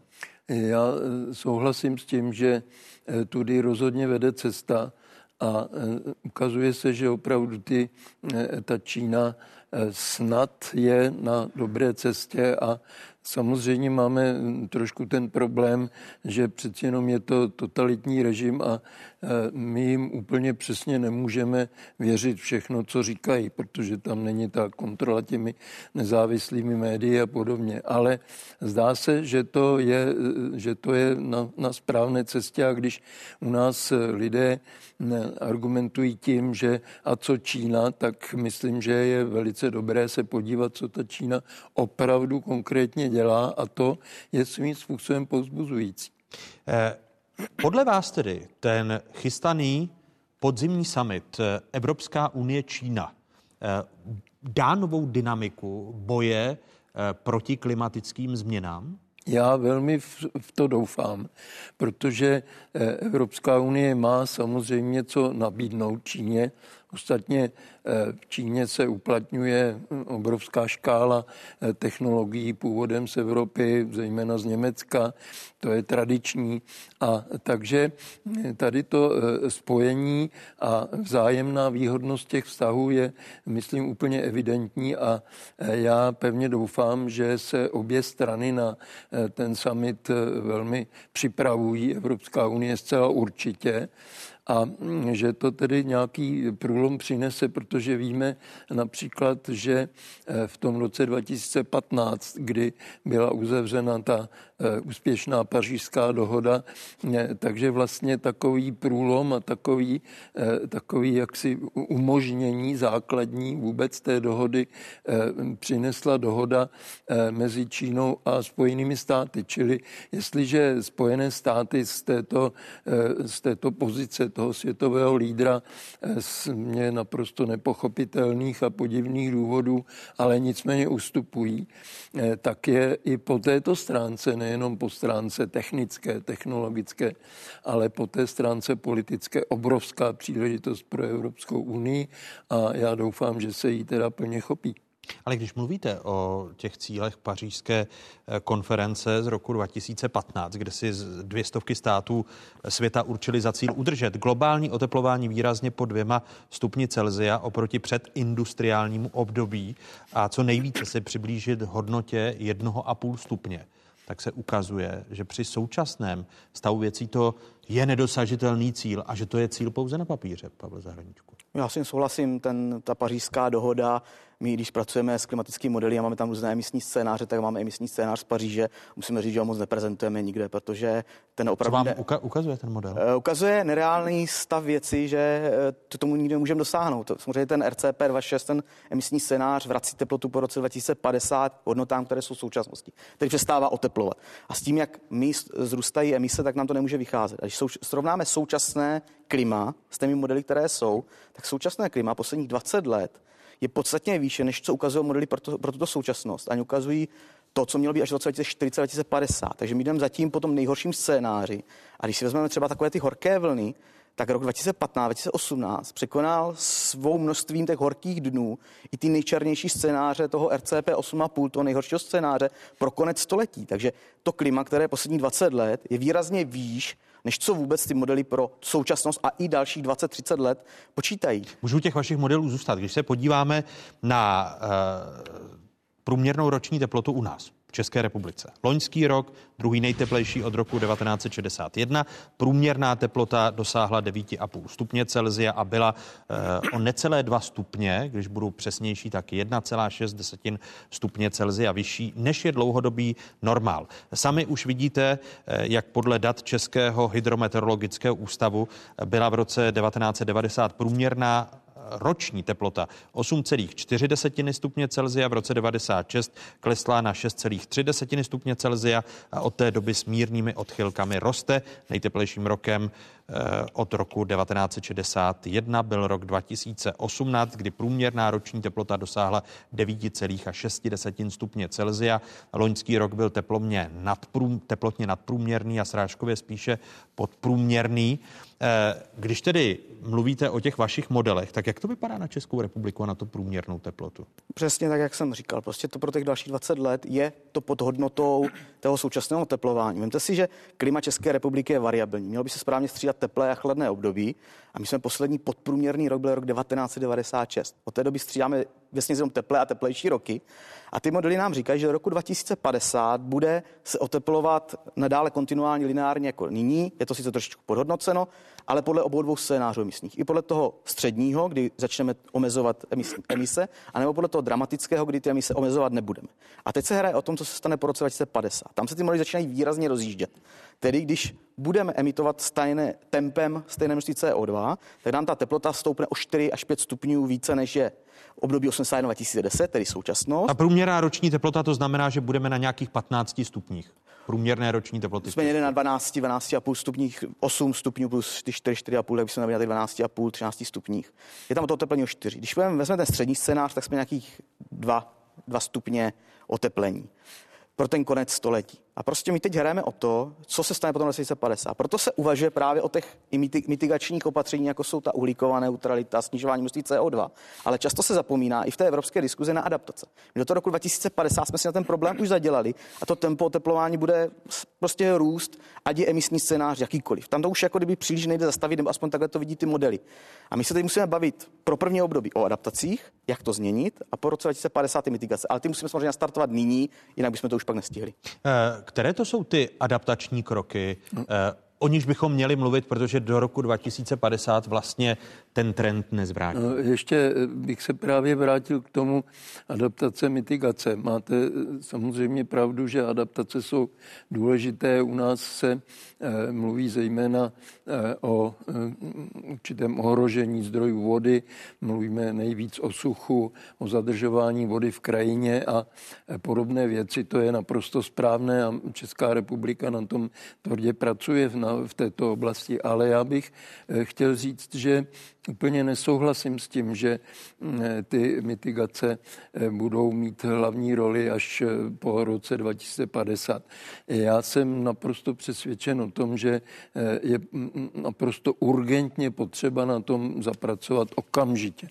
To je, myslím, taková velká diskuse v současné době, která například jste zmínil ten Davos, mm, je opravdu nastartována a že kolega Zahradníček třeba mluvil o té uhelné energetice, že není možno samozřejmě ze dne eh, na den vypnout uhelné elektrárny. To je pochopitelné, ale my musíme ze dne na den se rozhodnout, co s tím uděláme a udělat všecka ta přípravná opatření a to ne až někdy, ale prostě teď. A to ale si pr- myslím... promiňte, že vstoupím do vaší řeči, o tom se přece rozhoduje.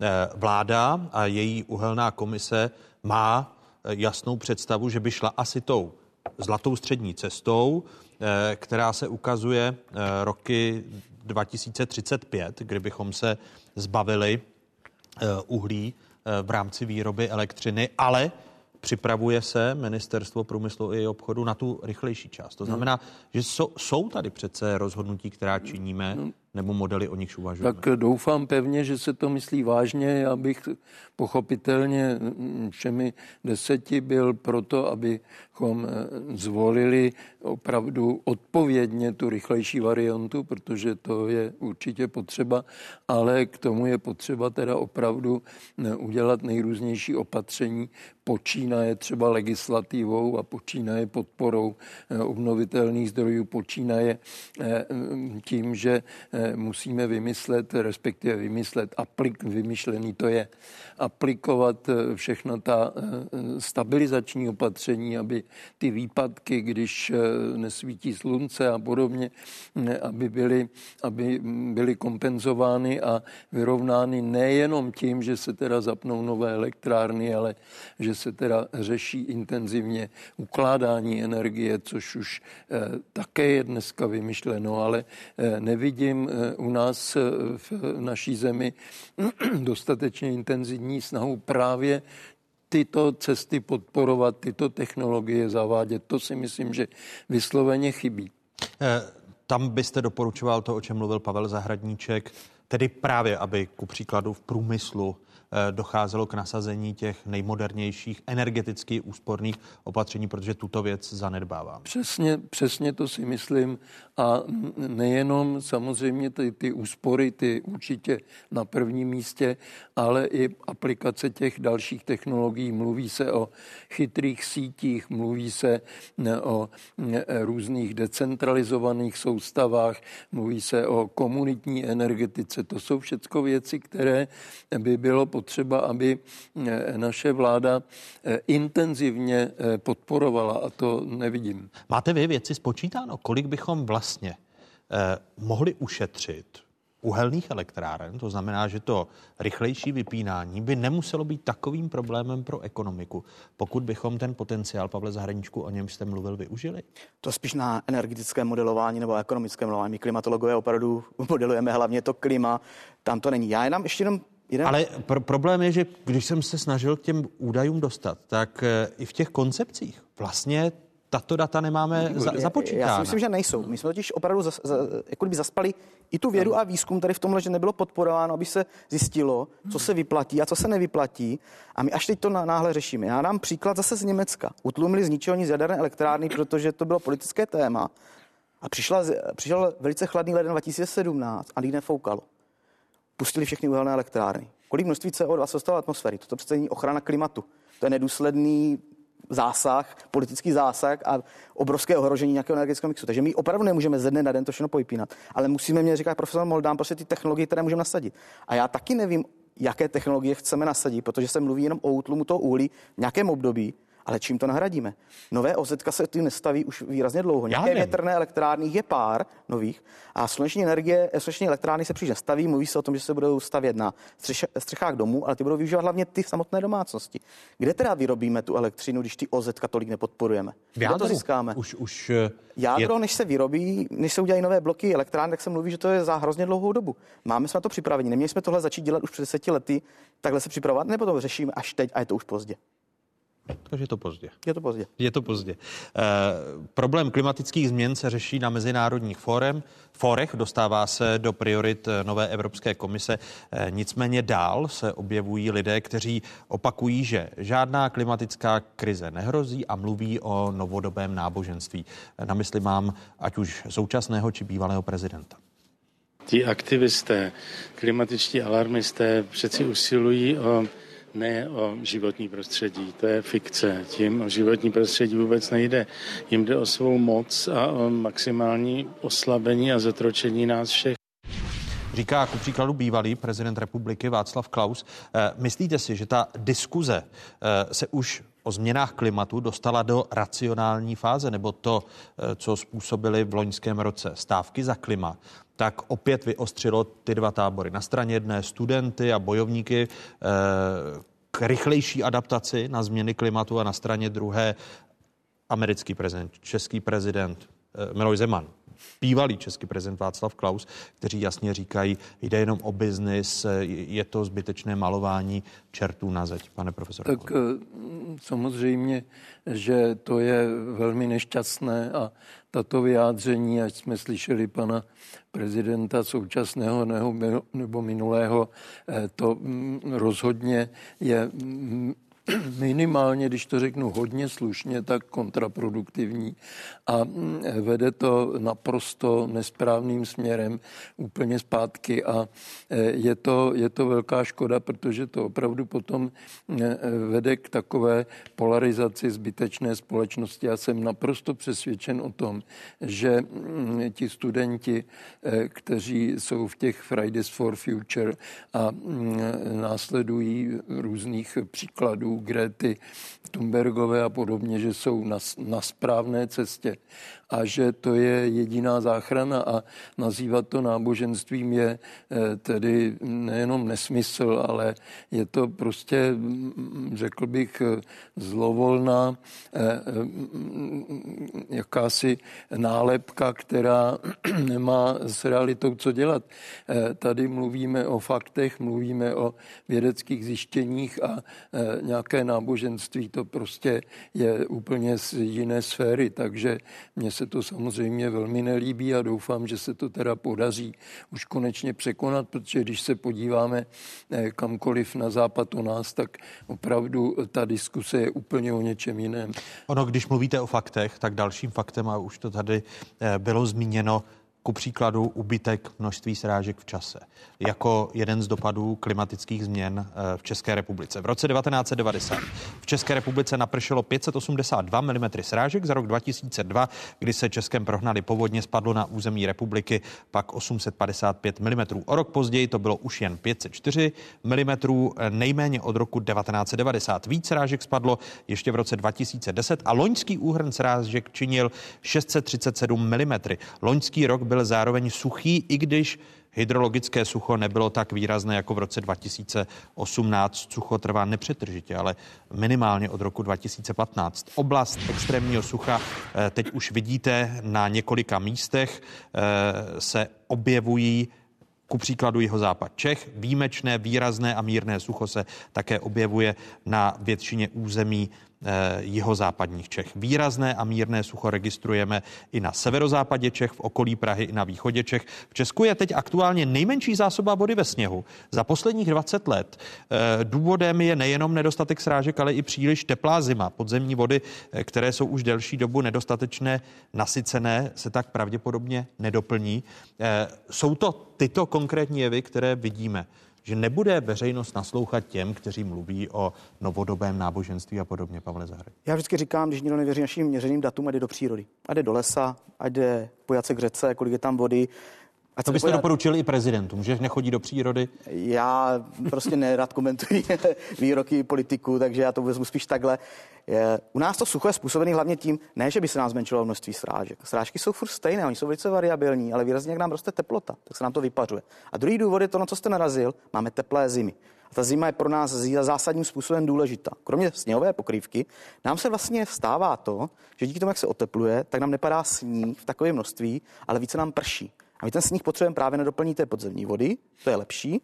potřebujeme pro doplnění půdní vláhy, to je lepší, a pro přezimování těch rostlin. Ten dešť není v té zimě tak užitečný, jak ten sníh. Další se nám ta sezóna zkracuje, začíná delší vegetační období. Každý by řekl, skvělý, máme delší vegetační období. Jaké to má to? Ale Jedna věc je, začne vegetace dříve ten svůj životní cyklus, začne dříve čerpat vodu z půdy a nám se rozvíjí to sucho dřív už na jaře na, na létě, protože ta voda chybí. Druhý obrovským rizikem je to, že ta vegetace začne dříve díky té kratší zimě, tak v dubnu mám vždycky přijdou ty mrazy ze severu, ze severovýchodu. To nemá se klimatu, změnou klimatu nic společného, to je meteorologický jev. A když vám přijdou ty mrazy, tak ty rostliny jsou v podstatě další větší fázi a ty rostliny budou poničeny. Teď je pravděpodobnost na Jižní Moravě, že se vám to stane jednou za čtyři roky. V posledních letech to bylo podstatně častější. A ty modely říkají do budoucna i při té klimatické změně, že to bude 60%.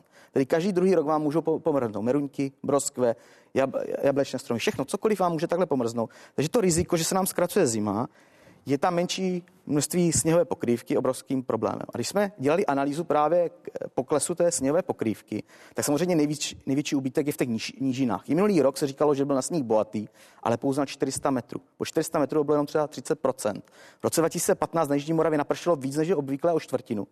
Ale sněhu bylo jenom čtvrtina toho, co je obvyklé. A když se podíváme na ty horské oblasti, tak je běžné, že tam vždycky sněžilo větší množství sněhu za den, byla tam větší sněhová pokrývka, lyžovali jste na metru, metru a půl.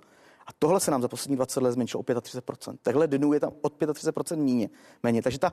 A to, jak začal ten letošní rok, tak myslíte, že je možné z toho počátku vyvodit, že opět letos budeme čelit extrémnímu suchu? Je, samozřejmě ta predikce je to hodně daleko, ale pokud nepřijde nějaké větší sněhové, eh, větší sněhová kalimita v únoru nebo ještě v březnu, anebo výrazné jarní deště, tak eh, na snadě je opravdu to, že to sucho se bude rozvíjet. To, co jste ukazovali mapkou Intersucha.cz, tak tam už sucho, aby bylo v zimních měsících, není až tak obvyklé. Většinou tam v tom březnu, dubnu, později třeba v roce 2015, až v tom létě, když přišly ty horké dny. A tím, že už máme tu nižší půdní vláhu už nyní, a hlavně ty nižší podzemní vody v zimních měsících i nižší průtoky, tak pokud opravdu nepřijde sněhová pokrývka, tak to bude velký problém. A my to říkáme, každý rok se novináři ptají, jestli bude, jestli bude sníh a jestli bude sucho. A zatím bohužel jsme vždycky říkali, doufáme, že konečně přijde tuhá zima a ona poslední tuhá, aspoň teda, co se týká teplot, byla v roce 2006. Od té doby máme spíš ty zimy buď normální nebo lehce podprůměrné, ale samozřejmě podstatně převládají ty teplé zimy. Říká klimatolog z Ústavu výzkumu globální změny Akademie věd České republiky Pavel Zahradníček. Děkuji vám, že jste byl hostem otázek. Děkuji za pozvání. A děkuji i e, zástupci ředitele Centra pro otázky životního prostředí Univerzity Karlovy, bývalému ministru životního prostředí Petřichu Moldanovi. I vám děkuji. Děkujeme za pozvání. Takové byly dnešní otázky. Připomínám, že nás najdete na internetových stránkách České televize. Jsme také na sociálních sítích. Hezký zbytek neděle, pokud možno ve společnosti z Pravodajské 24.